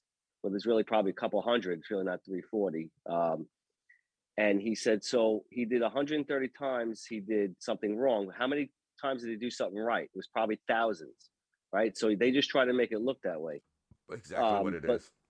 it's all harassment it's all tools to try to get you scared and to get you to do more and more work blood from a stone All right, uh, Carl Morial needed to say something. Uh, what you got to say, bro? Um, are we still able to use COVID as a reason? Like, can they? Do they have to provide us like a negative COVID? If I wanted to be a pain in the ass, can I make them provide me a negative COVID test before they get on the truck with me?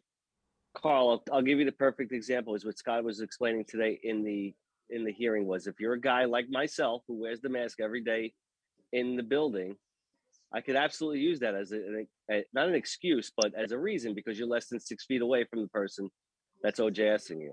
But if you're one of these guys that use it as an excuse and then say you got to wear a mask, it, it's really going to fall to the wayside because you're seen in the PCM not wearing a mask, coming into the building not wearing a mask. So, so that's gonna that's gonna make you um, Again, it's about company laugh you out consistency. of, out of the office. Yeah, and It's about consistency. and yeah. that's we right. guys do that at peak. They had helpers. They they they wanted helpers at peak, and then they turned around in January and said, just- "I don't want the supervisor riding me. I Yeah. can't have somebody in the same car." It's like, you can't. Too That's, too have that's happening a lot right now, and that's what I was exactly what I was going to say, Greg. That these guys have helpers all through peak, uh, you know, He likes me. He really likes me. Yeah, he likes me. Oh shit. And um, so uh, yeah, so th- those guys are coming up to me now. Oh, I don't want, I don't want to be OJS. I don't want him in the car. Well, you had a helper the whole fucking pandemic. Well, you you can't do that now. You have to now. The guys that didn't have a helper during the pandemic, the, they still doing OJS, but the, what's happening is the the supervisor's following them around in their own car, which was good for me because I start I I followed a OJS. Well, the supervisor was following the driver. I was following the supervisor and and the OJS was completely no good. And I waited to the third day when they thought they had a great number on him, and I waited to the third day to show up to the meeting. And I usually don't show up to those low level hearings, but I showed up to this one because I followed the, the supervisor.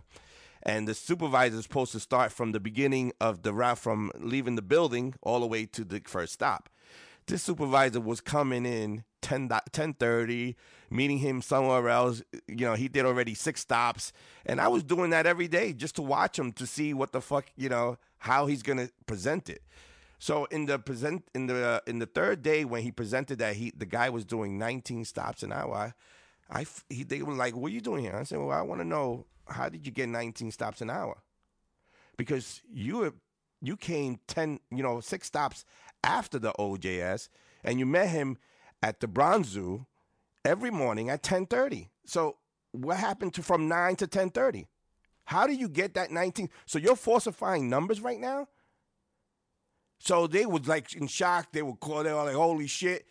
So I said, let's get the DM involved in this shit, which is true, you know, Truman.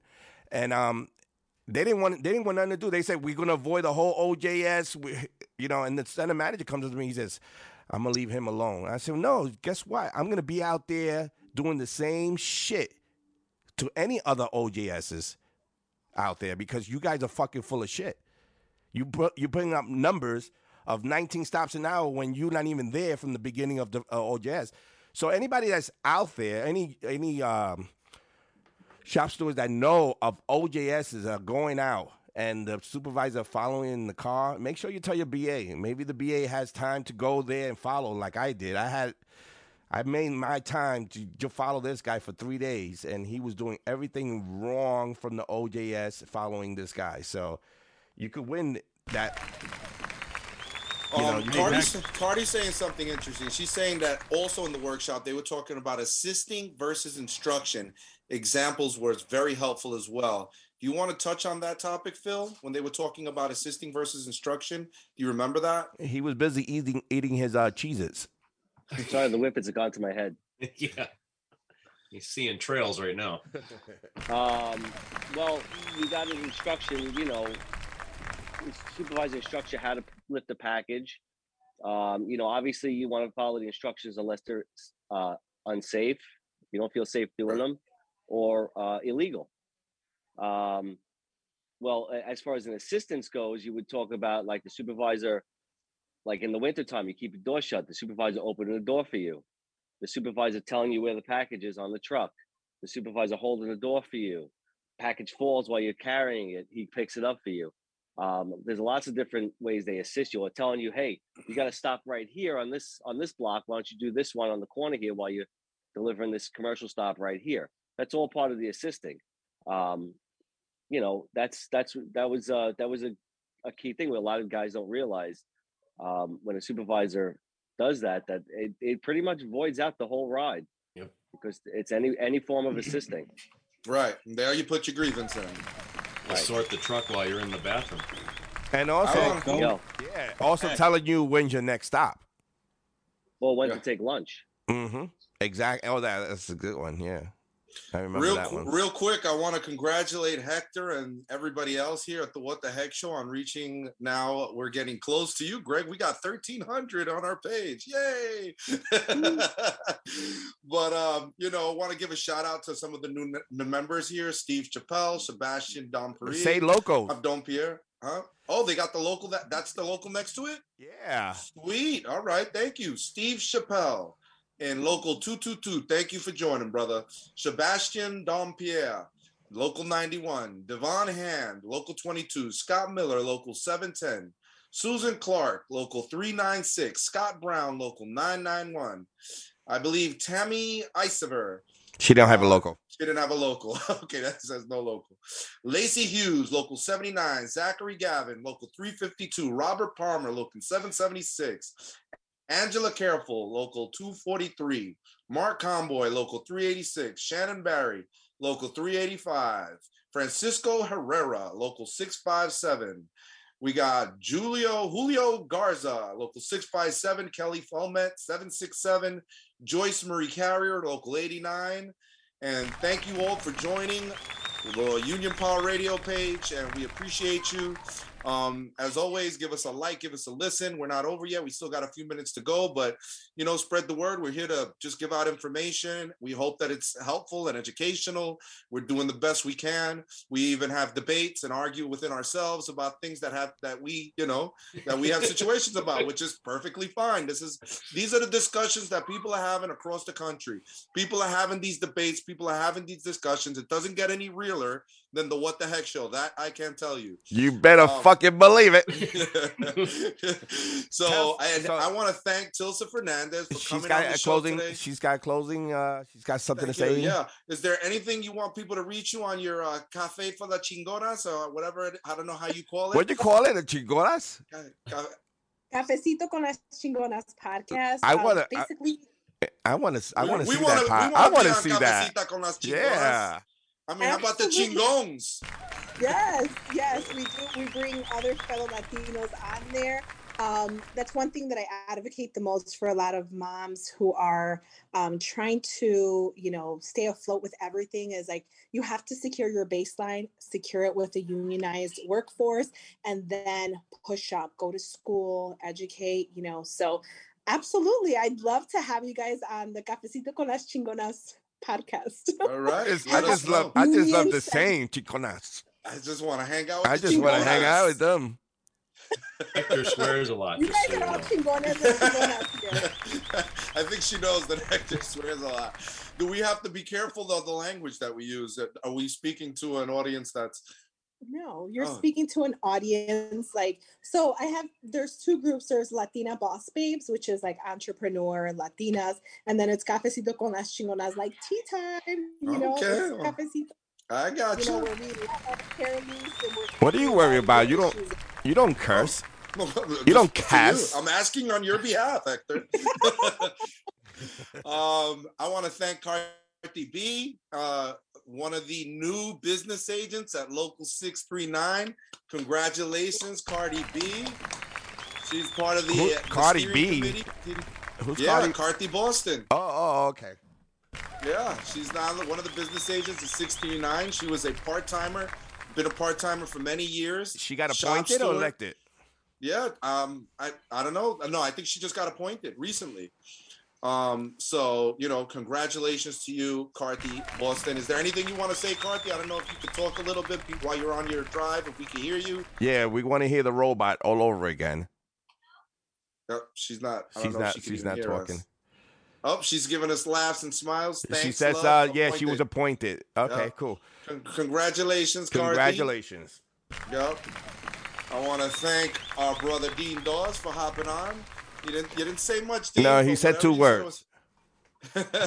And Craig too. Craig said like he didn't say much today Greg's, too. Greg's been great. Greg's been He great. just been. Uh, Jamie Holligan with the amazing hard hitting questions well, as usual. Craig said more than him today. Come with a different attitude the next two weeks, Hector.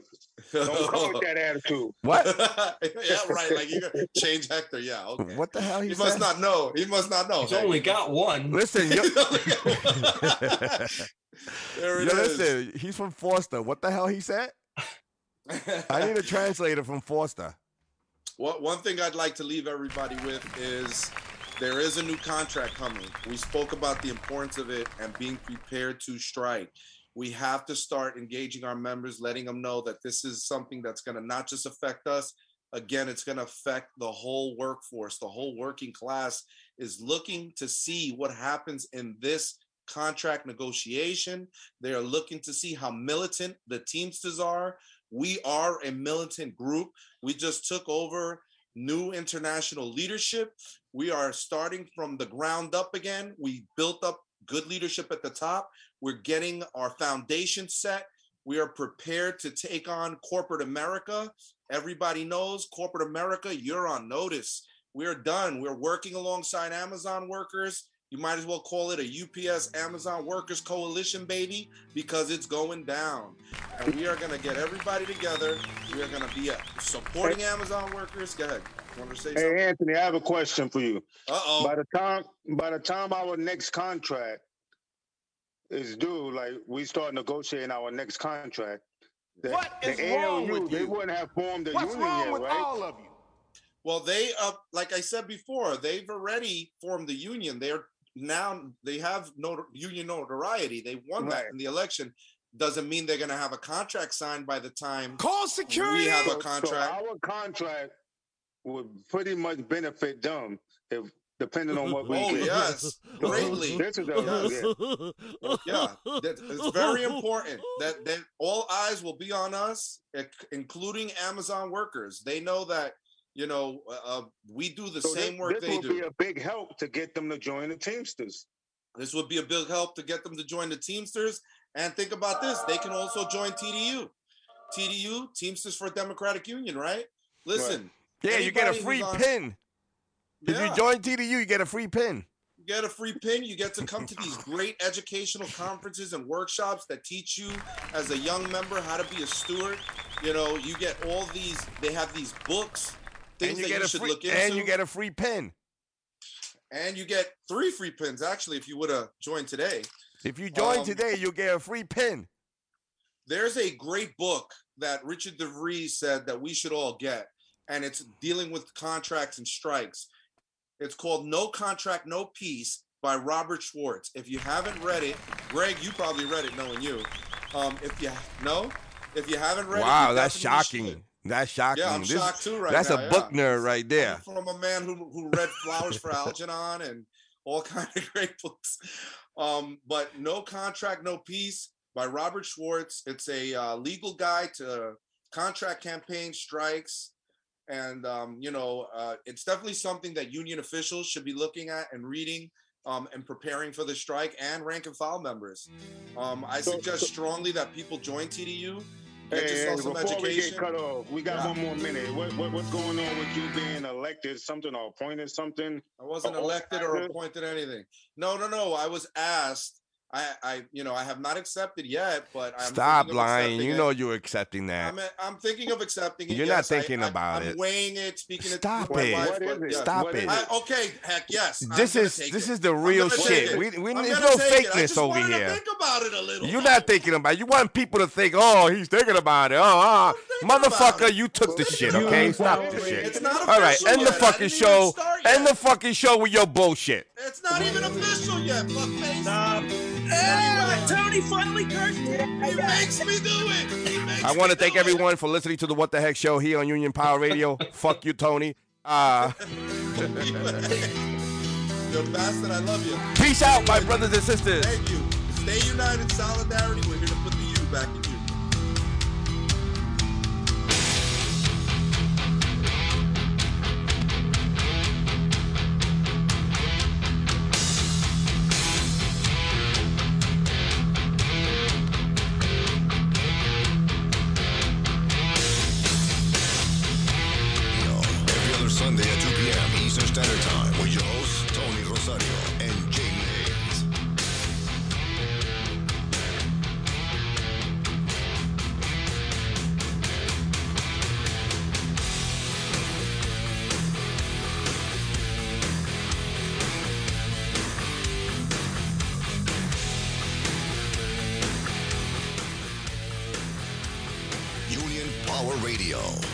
Sunday at 2 p.m. Eastern Standard Time with your hosts, Tony Rosario and Jamie Hayes.